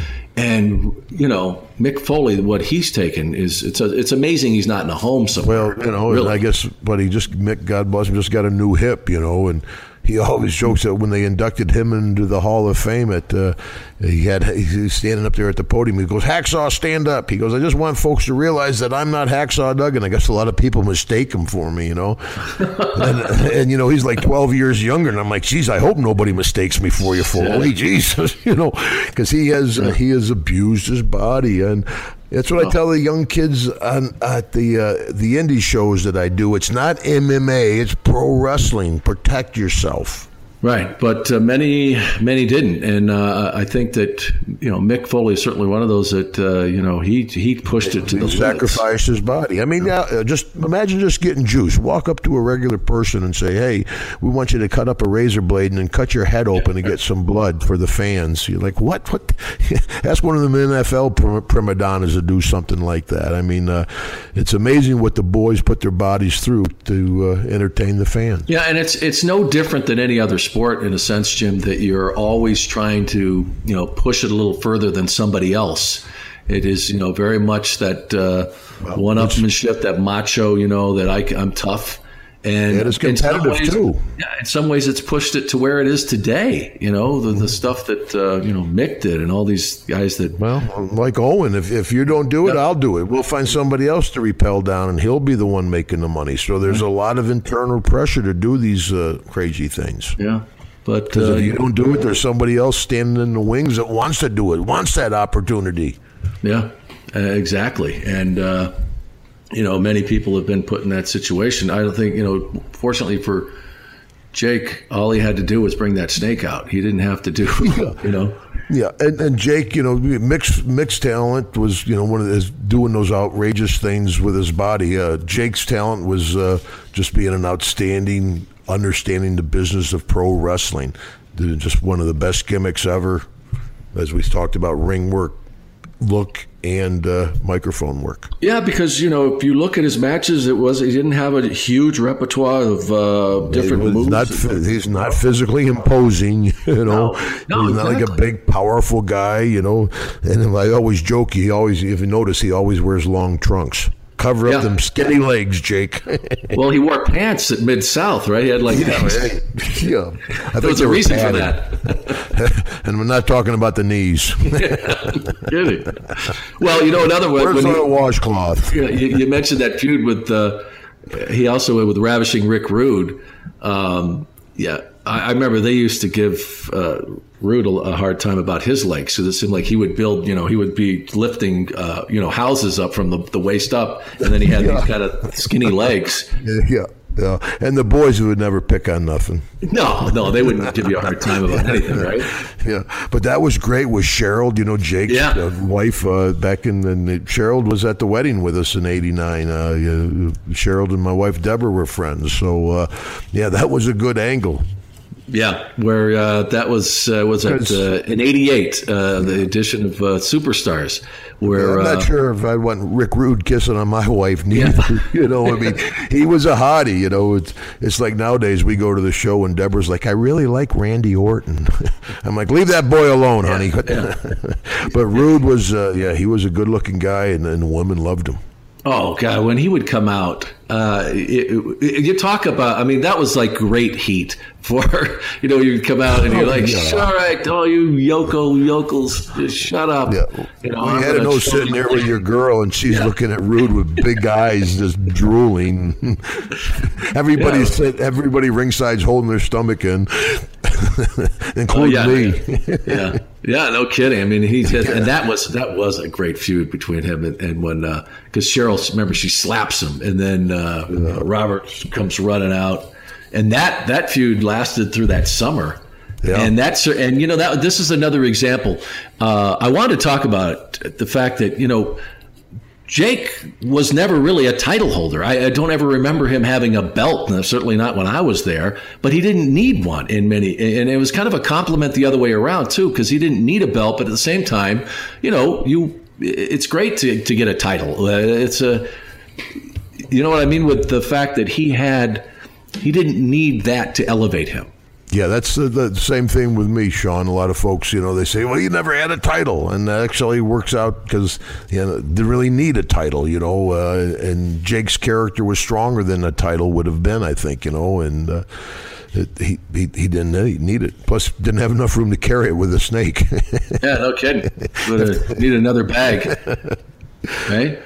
But he, he just, as I mentioned, he just had so many great feuds. I mean, he just went on from one to the next. It wasn't, and, and he was at that point, you know, we're talking uh, late later '80s there, and then remember, and then the feud with with Andre, which you know, matching those two up, you would think like, really, is this going to work? Well, it went over really well. I mean, I remember that match with the with the uh, uh, you know Andre goes down with the heart attack. Remember, and he and uh, that was just a, an unbelievable scene the way they pulled that and that snake all over Andre. He must have just been going out of his mind. Yeah, what a master Andre was. I mean, at that point of his career, you know, the guy was really hurt and he had trouble getting to the, to the yeah. ring, nevertheless getting up into the ring.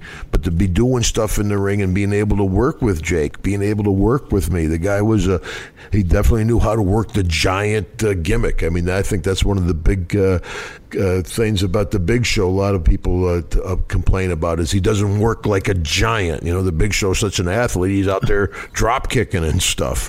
Where Andre, he was the brute squad from Princess Bride. He was a he was a giant, and he worked like a giant, and he was able to work with all types of talent, from brawlers to technical wrestlers to gimmick guys. Yeah, and I don't think people ever realized what he suffered through during those years because you know uh, I remember seeing him backstage that he would just you know sit in the biggest chair they could find for him uh, there, and he just to get up was a major uh, you know major accomplishment, and he would go out there. Yep. Yeah, and then get up on the ring, you know, and then step over that top rope. Uh-huh. I don't think people realize the, you know, what physically where he was physically at that point in time yeah, he was he was in a lot of pain. He really was, and I think that's one of the reasons he was drinking so much there towards the end was to kind of numb the pain. You know, of course, his drinking stories are legendary, but even towards the end, it was even even more than usual. But and plus, you know, Sean, the guy was he was a lonely guy. You yeah. know, being that big, wherever he went, everybody's like, "Oh, look at the size of the guy! Look at it!" He couldn't fit in the showers. You know, he'd sit on a toilet. Sometimes a toilet would break. I mean, uh, a hard life to be that big. Yeah. And uh, as we've mentioned many times before, that if Andre didn't want to work with you, uh, you weren't going to get over. I mean, you, and I, he must have liked Jake uh, because he worked with him, uh, right? Yeah, yeah, and, and it was a, it was a great run. They those matches I thought were great. But there's uh, a story about him and Bam Bam Bigelow. I think it was either at the Meadowlands or Madison Square Garden where Andre was in there with Bam Bam and he was just beating up Bammer. And Bam rolled out of the ring, went back to the dress room, got his gear, and left the building before Andre even got back. It.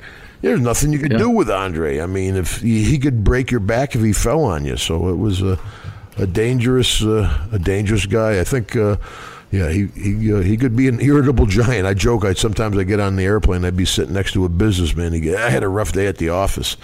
I'd be, I'd be brother. Let me tell you, I just got yeah. done with a giant, and he still had villagers in his teeth from the night before. You know. That's right. Yeah, you have a giant uh, strain his onesie through your teeth, and you tell me how your day was. Right? Yeah, you kid. Oh, kid, that's that's got to be uh, not fun. And Jake worked with a lot of big guys. Um, another one, which was very memorable in early uh, mid 1991 in that area. Uh, when he had when had the feud with Earthquake, Earthquake and, I, and, the reason this one is so memorable, if you remember, that uh, he made uh, burgers out of uh, Damien. He's remember he squashed the, the, uh, the bag. Oh my God. I sure do. That was a huge deal. I mean, because you know, you remember I was telling you about the Slammy Awards when Harley killed a chicken, and that was a huge deal. So now they're yeah. going to have this snake in the bag, and you know, four hundred pound earthquake's going to jump up and squash him on his three or four, five, six times, you know, and of course everybody's panicking. But you know, they uh, what they did is they took pantyhose and they filled it with hamburger and put yeah. that in the bag. That one was actually in the bag, but still, people like, "He killed the snake!" Oh my gosh! yeah, but but also, Jim, remember they had, and I don't know what kind of electronic device it was, but it would it would move. they got it so like the bag would move, and people brought Martin brought one that they put in the electronic.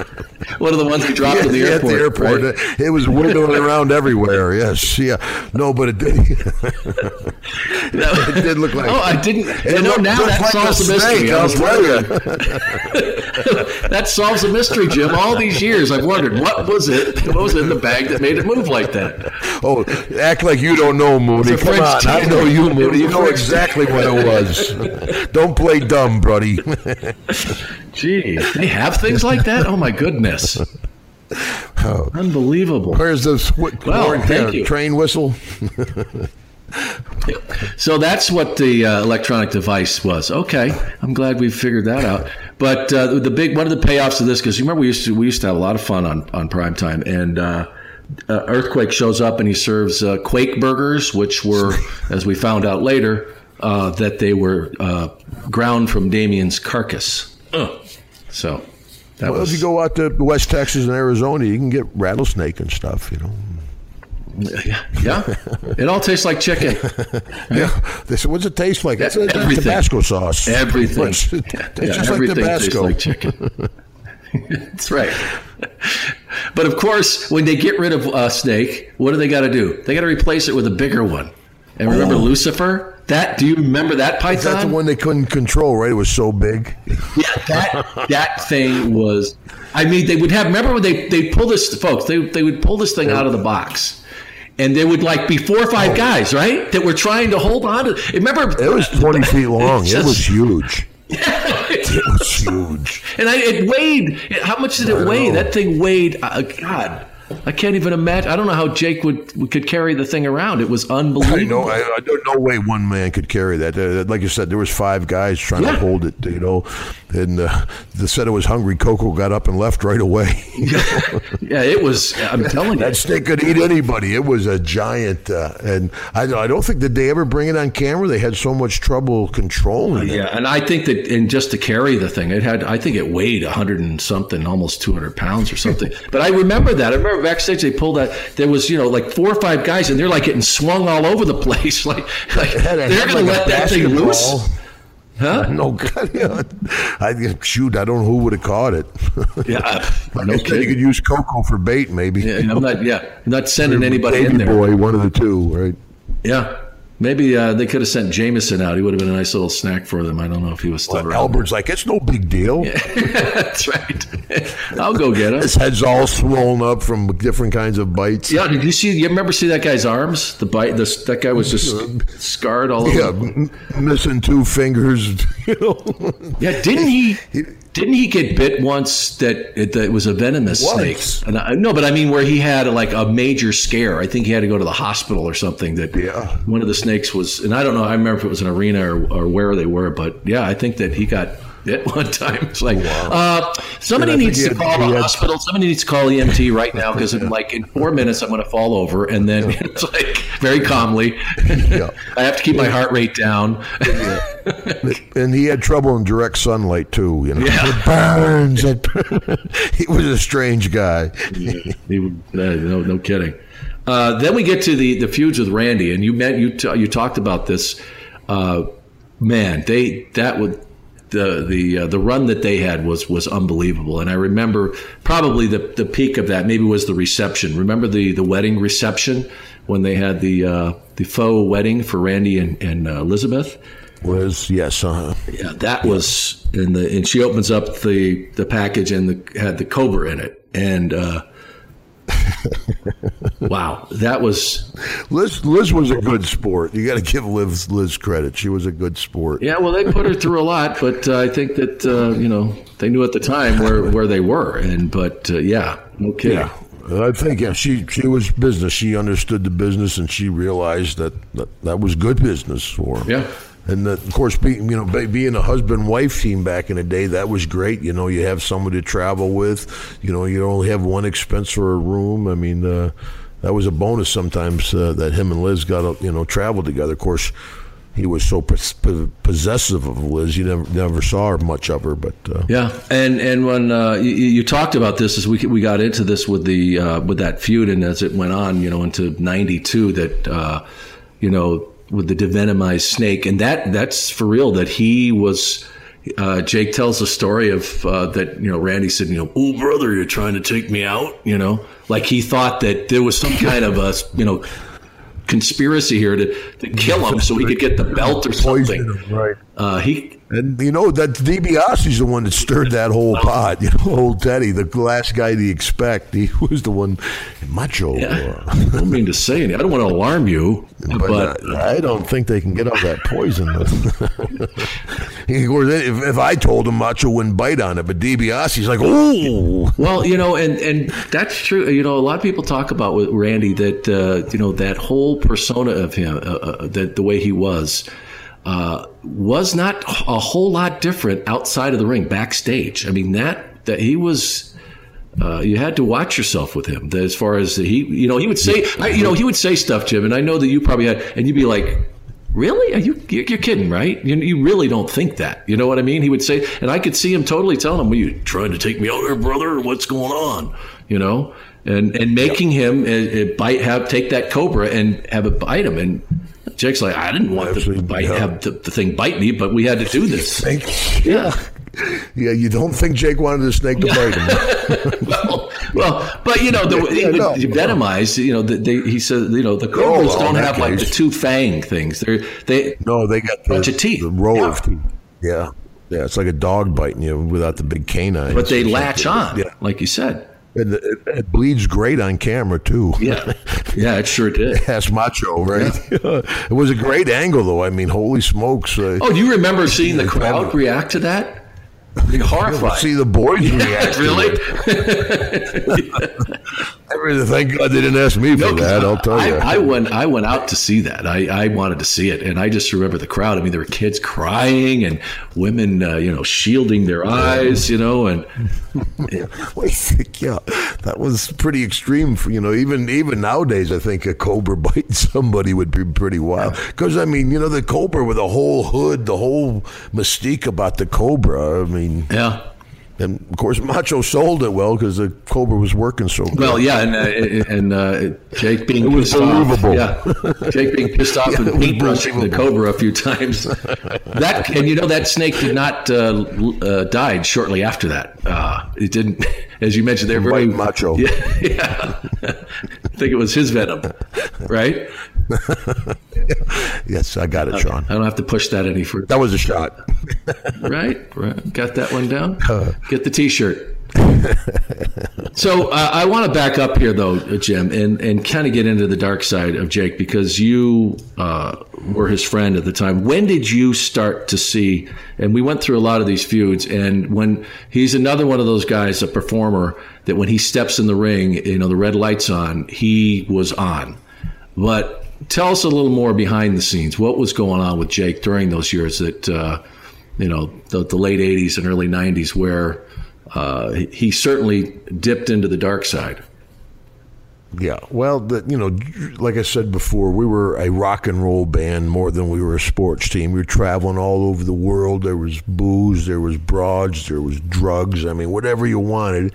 And a lot of guys got caught up in it, especially you know cocaine. Everybody was you know forget smoking pot. Everybody was doing the blow back in the day, and I think that's what happened to a lot of guys. They would you know be doing some coke or whatever and say, "Oh, I got to get some sleep."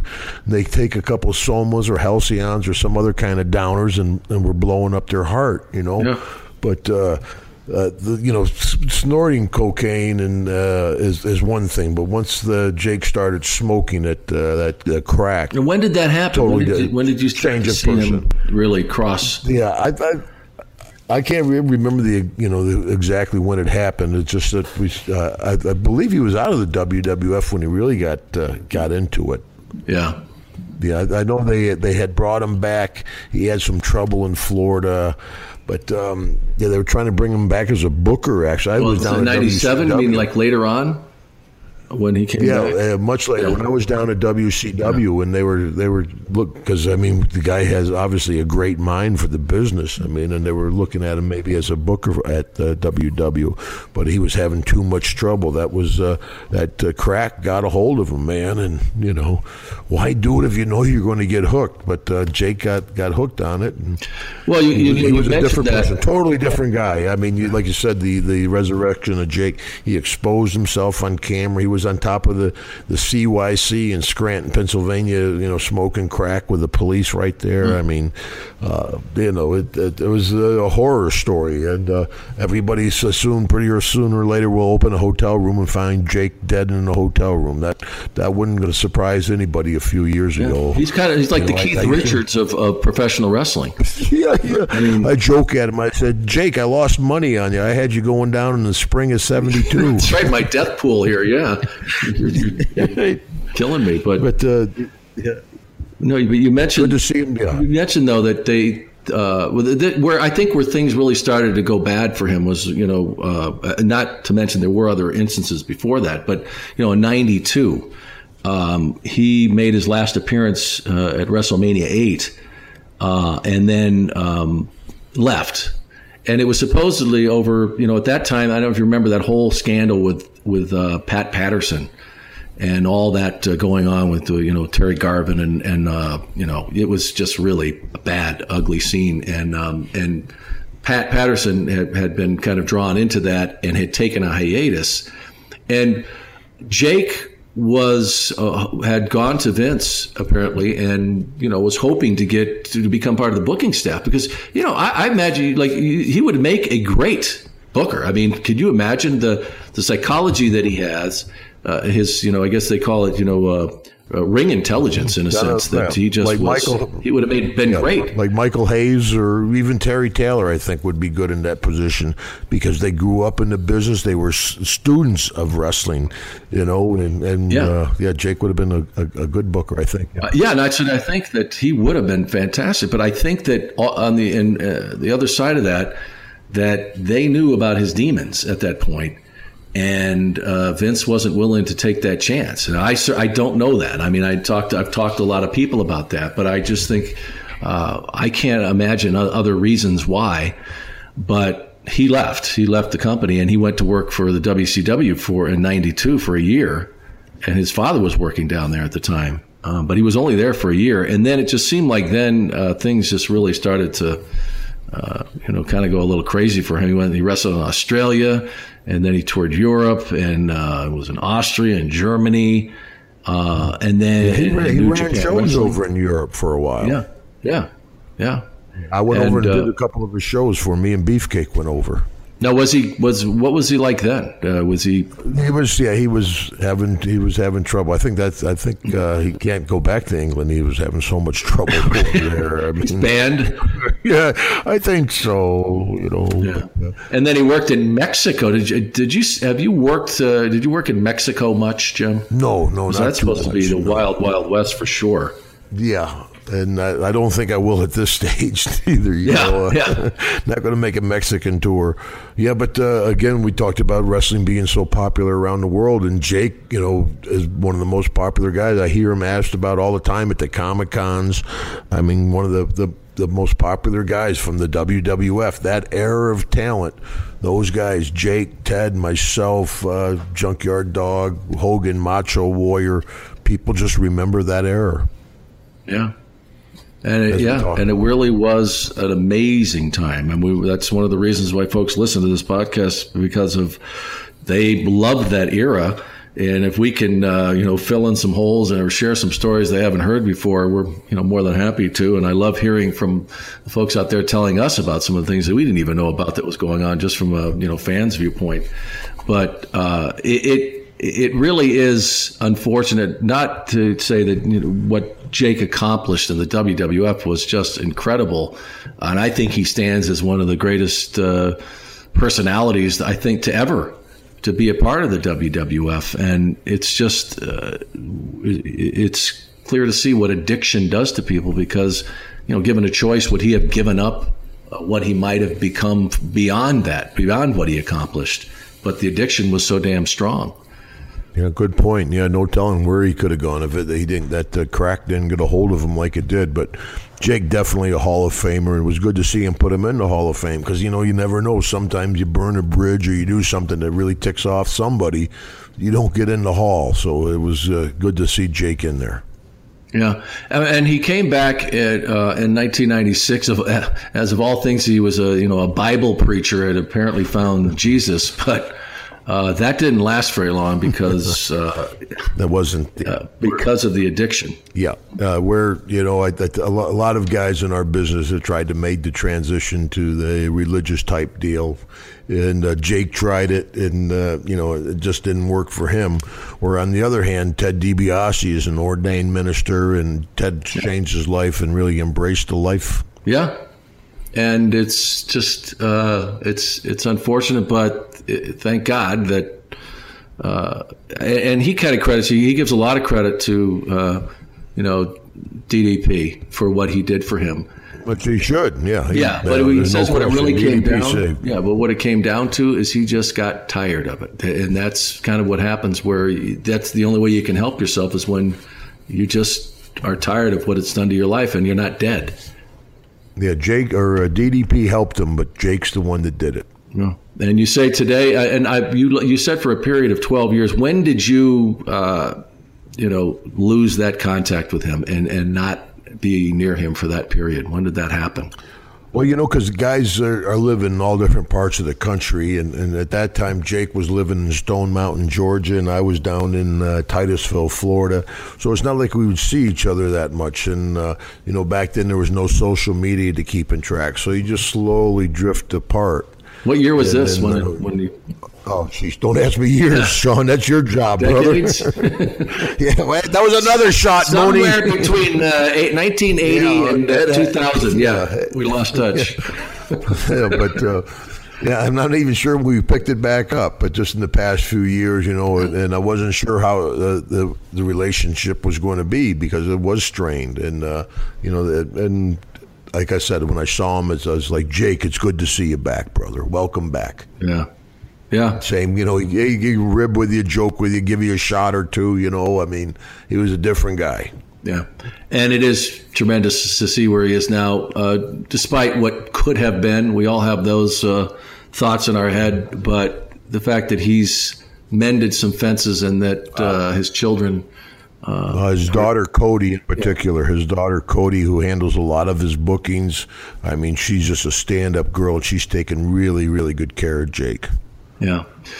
Well, and I'm glad that uh, you know you've you've reconnected with him as well because I know you you talk really fondly of him and always have. Uh, that uh, he was one of your greatest friends, despite the fact he took you to a, a crack den to. Uh, where was was that in Harlem? where where was that? No, no, I don't know. I had just coming back from getting popped with uh, the Sheik ski, you know, WW, and uh, they finally bring me back, and so I'm with Jake this one time, and we're in the cab. And he goes, I want to go down to the, the uh, crack house and get some crack. And we're in the cab. I'm like, Jake, no, come on, we can't do this. He goes, No, I'm going to go down and I'm going to get some crack. And so we go down to the hood, man. Jake gets out, runs into the house. I'm sitting in the cab and I'm just waiting for bad boys, bad boys. I'm waiting for the cameras to come in, you know, because it's going to get popped again. I'm sitting there, I'm like, I can't do this. I can't. I finally, I, like, I forget it. Boom, I jump out, I get out of the cab, I just start walking, you know and I'm walking through down through this downtown. People are like, "Hey, what are you doing in our neighborhood? What are you doing down here?" And I'm like, "Oh, I'm going to kill you, Roberts. I'm going to kill you." And finally, he pulled back up in the cab, and we drove off. Nothing happened. But uh, yeah, thanks for bringing that up, Mooney. Well, just to kind of put a perspective on friendship here, and how far you're willing to go. Well, me and Jake blast you all the time, so it balances out. We're all going to be wearing those T-shirts. Was that a shot? yeah, Right? that, that was definitely a shot. Yeah. We uh, we got a ton of questions this uh, week on uh, Jake, but I think we answered a lot of them. Uh, somebody or here's a Jason Taylor asked about why Jake left to go to the WCW. I don't think it was uh, so much a choice. Uh, well, maybe he had an opportunity down there, but it was that uh, parting of the ways with Vince and a lot that was going on with Jake at the time. And uh, kind of shows, and I think most people did not have a great experience with the WCW. His was just that one year.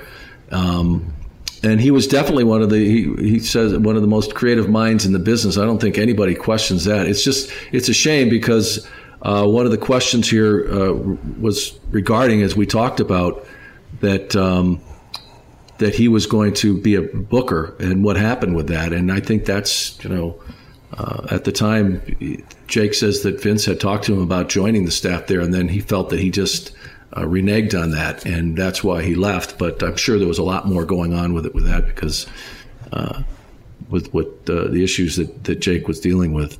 Um, Richard asks, "What do you? What was your most memorable Jake feud to watch, Jim? What uh, of all of those? What do you think was one of the best runs that he had?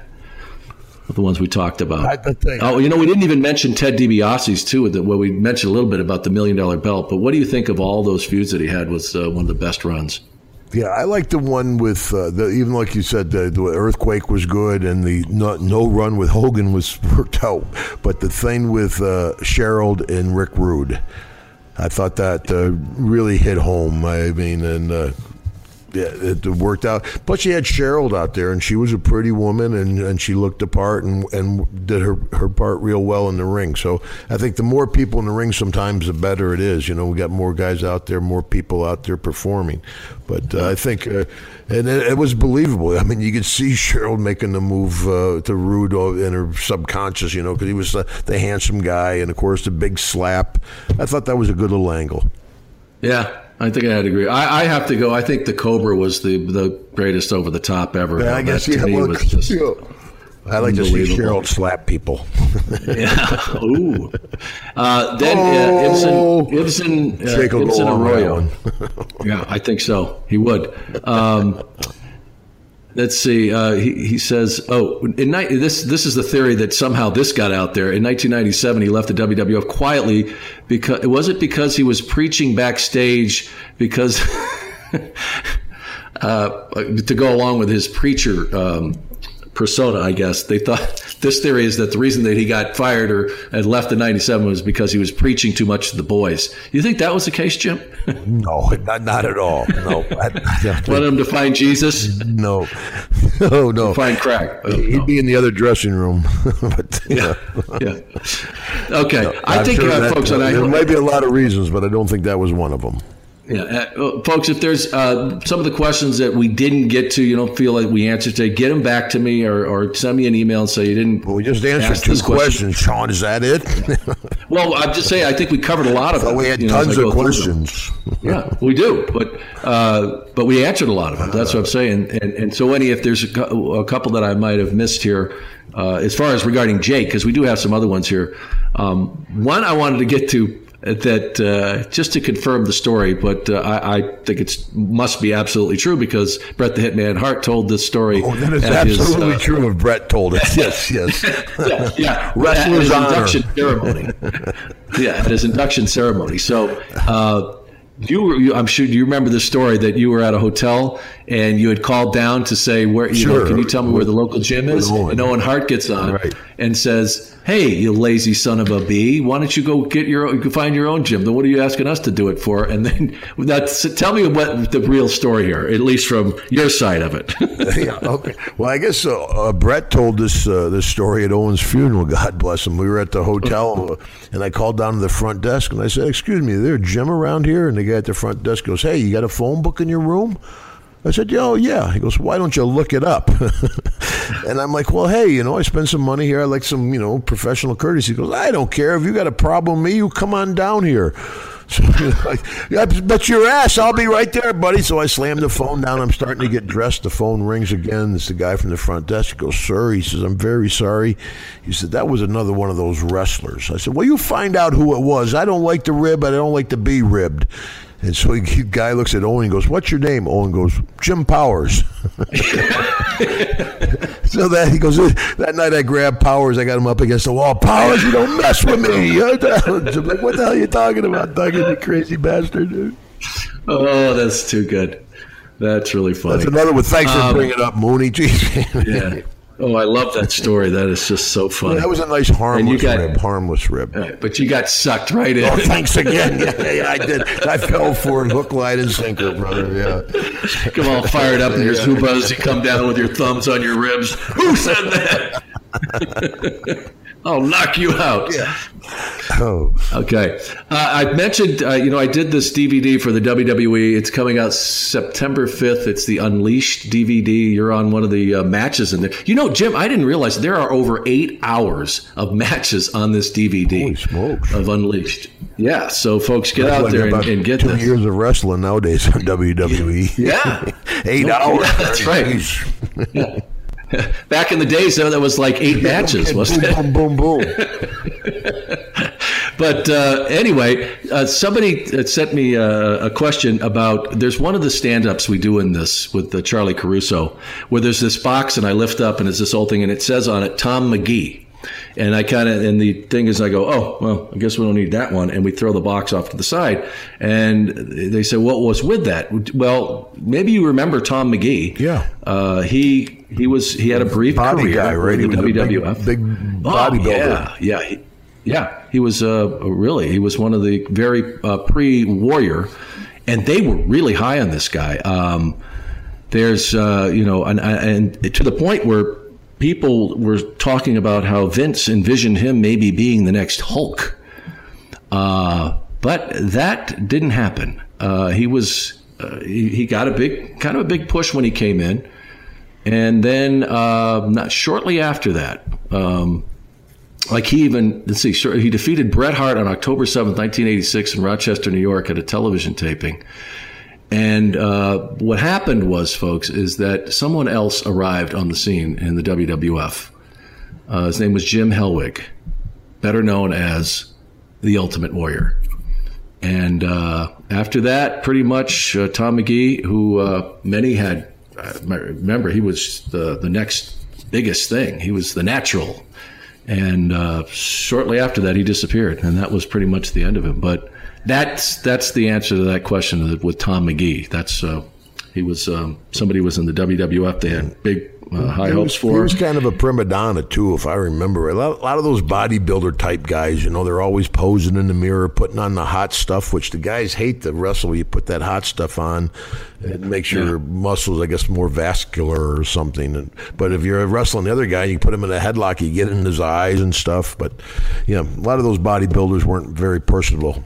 Lou Ferrigno. Yeah, and we've talked before where you know there's no reason why somebody goes over and why somebody doesn't. They can have all the look and Right. uh, Yep. you know everything else, but Yep. No, no secret don't formula. have the whole Yep, package. no secret formula. and there's others. Yeah, there's others you look at and say, you know, you, you know, talk about Daniel Bryan before, you know, and, Duggan? uh, whatever reason. Who would ever thought, man? I mean, you know, crossed eyes, a two by four, and a yell. Yeah. Okay. Uh, let's see. Uh, Stephanie LaBelle. Uh, do you have any stories, Jim, uh, from enhancement matches that you were involved in? You know, uh, with having these guys come out in some of these TV tapings where you were against one of these guys and having something go wrong, or or uh, maybe for another superstar involved in an enhancement match. Well, you know, I think especially back in the day, there was no top guy versus top guy on TV. It was all squash job, all enhancement matches. You know, Right. I mean, that's a nice way to push. You know, say it enhancement match. Uh, you know, it was a squash job. But your job as a as, as a jobber to go out there is do the best job you can. Make this guy look as as good as you can. Don't worry about getting your stuff in so often. You know, I got to get my stuff in. I want to get this move in. Forget about that. You you're there to showcase the top guy, and uh, you know if you're out there and something does, if you're out there working with a, a guy that's an enhancement talent and you're supposed to get over and he does screw up, you just beat the hell out of him. I mean, you can see sometimes where somebody Yeah. screws up or somebody just gets nervous. They get uh, starstruck. They get stage fright standing in there in the ring with those people and they just go totally blank. Well, they're just out there to get chewed up anyway. So you go ahead and chop some meat, you know. And, and I, I did that a bunch as, as Big Jim Duggan back in the old WWF. I did jobs for Hogan and uh, Ken Patera, Angelo, Mosca, Sergeant Slaughter. But that was my deal to go out there and get the best beat up job I could do was for that guy. So you got to keep that in mind when you're doing the enhancement job. Do a good job. But a lot of these guys are very green. I remember the remember them bringing these guys because they'd be local guys, most of them, who they would be in some school, and uh, a lot of them Well, didn't know what the don't hell they were doing. Yeah, that's why you never do nothing with them. Not even the most simple spot. You know, hit the clo- uh, hit the ropes, duck. You know, take a hip toss. Nothing.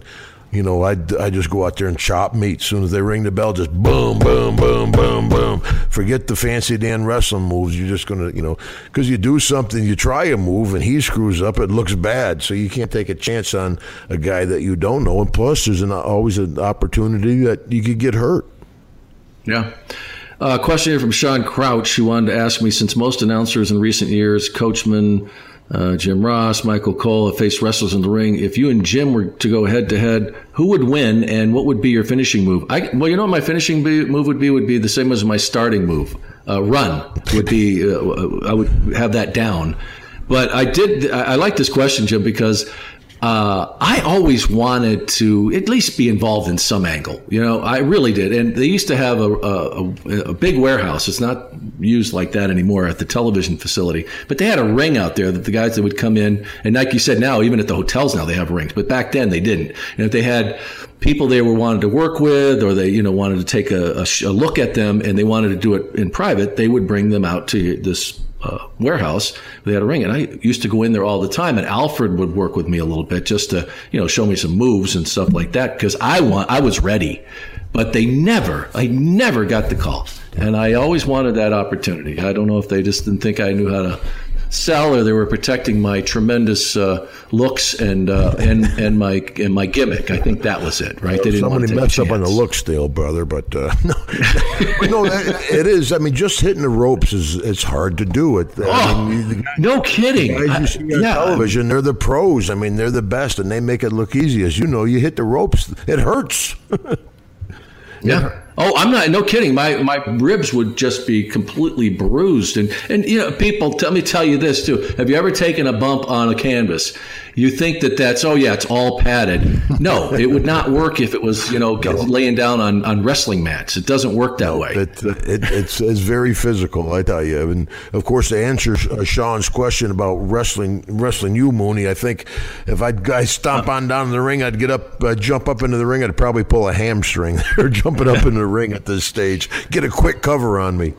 yeah, well, you'd, you'd still finish me off pretty quickly. I have a feeling. As long as I got a, if I got a two by four within reach.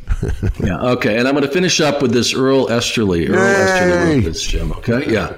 Uh, and this is for you, Jim. I know you won't remember, but I met you a long time ago in Ladysmith, Wisconsin, at a county fair uh, for NFW. We were working the same show. You took the time to chat with us guys in the locker room and gave me some creative feedback on my match. What blew me away was the fact, out of all the guys I've worked with, you took the time to help one of the boys uh, when you went on uh, to the next guy. Before you did, you offered up a signed photo. I cherish it to this day uh, more than all the other autographs I have. So there you go, Jim. Another one. I haven't gotten a bad one. Given telling me that uh, Hacksaw turned his back on him. So yeah, the, you know, that's that's that's always nice to hear. You know, and you know, I, I, tell wrestlers we're you know we're all one big happy family or one big family. Maybe not a happy family, but you know, as I'm sitting in a dressing room and, and John Cena walks in, I will ask John Cena to take a picture with my sisters, and I feel that way if I'm in an independent show and a young guy's got his son or daughter or friend or somebody there. Is a hacksaw? We take a picture with my friend. Yeah, we're in the same dressing room. We're in the same business. You know, please come up and ask. And uh, I think that's the way the guys feel uh, most of them, you know. And and you were that guy once. Yeah. Oh, yeah. You're not Way kidding. Yeah, you're not kidding. I mean, and uh, you know, guys like Captain Lou and uh, Stan Hansen and Bruiser Brody uh, were good to me and offered me some advice. Uh, and um, so, you know, of course, you know what I always advise the young guys when they say want to be wrestlers, Sean. I tell them, I said, get golf clubs. That's where the money's at, and a lot easier on the body too. Ho four. That's right. Tee it up. And speaking of tees, how's this for a transition, folks? Our T-shirts are out. Go to pro, prowrestlingtees.com and check them out. Uh, you can get the, as we've mentioned, the was that a shot? Uh, Sean Mooney, who? Ho Nation. I like that one. And also the uh, the fine. Wait until you see our new logo. We're going to get it up soon, but I love it's it. It's an official logo. Yeah, yeah, that's right. Not unofficial at all. Now, this is the official stuff. all right. Please help us continue to spread the word. Uh, the podcast available at mlwradio.com and, of course, through iTunes and all those other outlets uh, outlets that you can subscribe to. And uh, back in the old day, the outludes. Yes, the lots of loots. that was so you could sleep. Uh, but uh, you can reach Hacksaw on Twitter at, at uh, official Hacksaw, at official Hacksaw. My Twitter handle is at Sean Mooney Who. And of course, our Twitter account for the show, Primetime, or at Primetime MLW. And email us at primetime at MLW.com. And that's going to pretty much do it for episode 11. Hacksaw Jim Duggan, once again, it's been a great pleasure, and I can't wait till next time. Take us home. Sean, always good to talk to you. And what a great subject today with my good friend Slippery Jake the Snake Roberts. Jake, this hoe's for you. We're all proud of you doing so good, tough guy. Ho! See you next week on PTHM.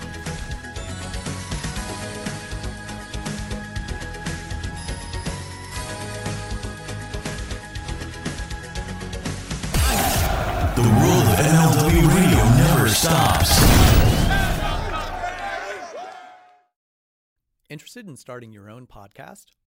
Audioboom can help with our $9.99 monthly subscription plan for hosting and distribution.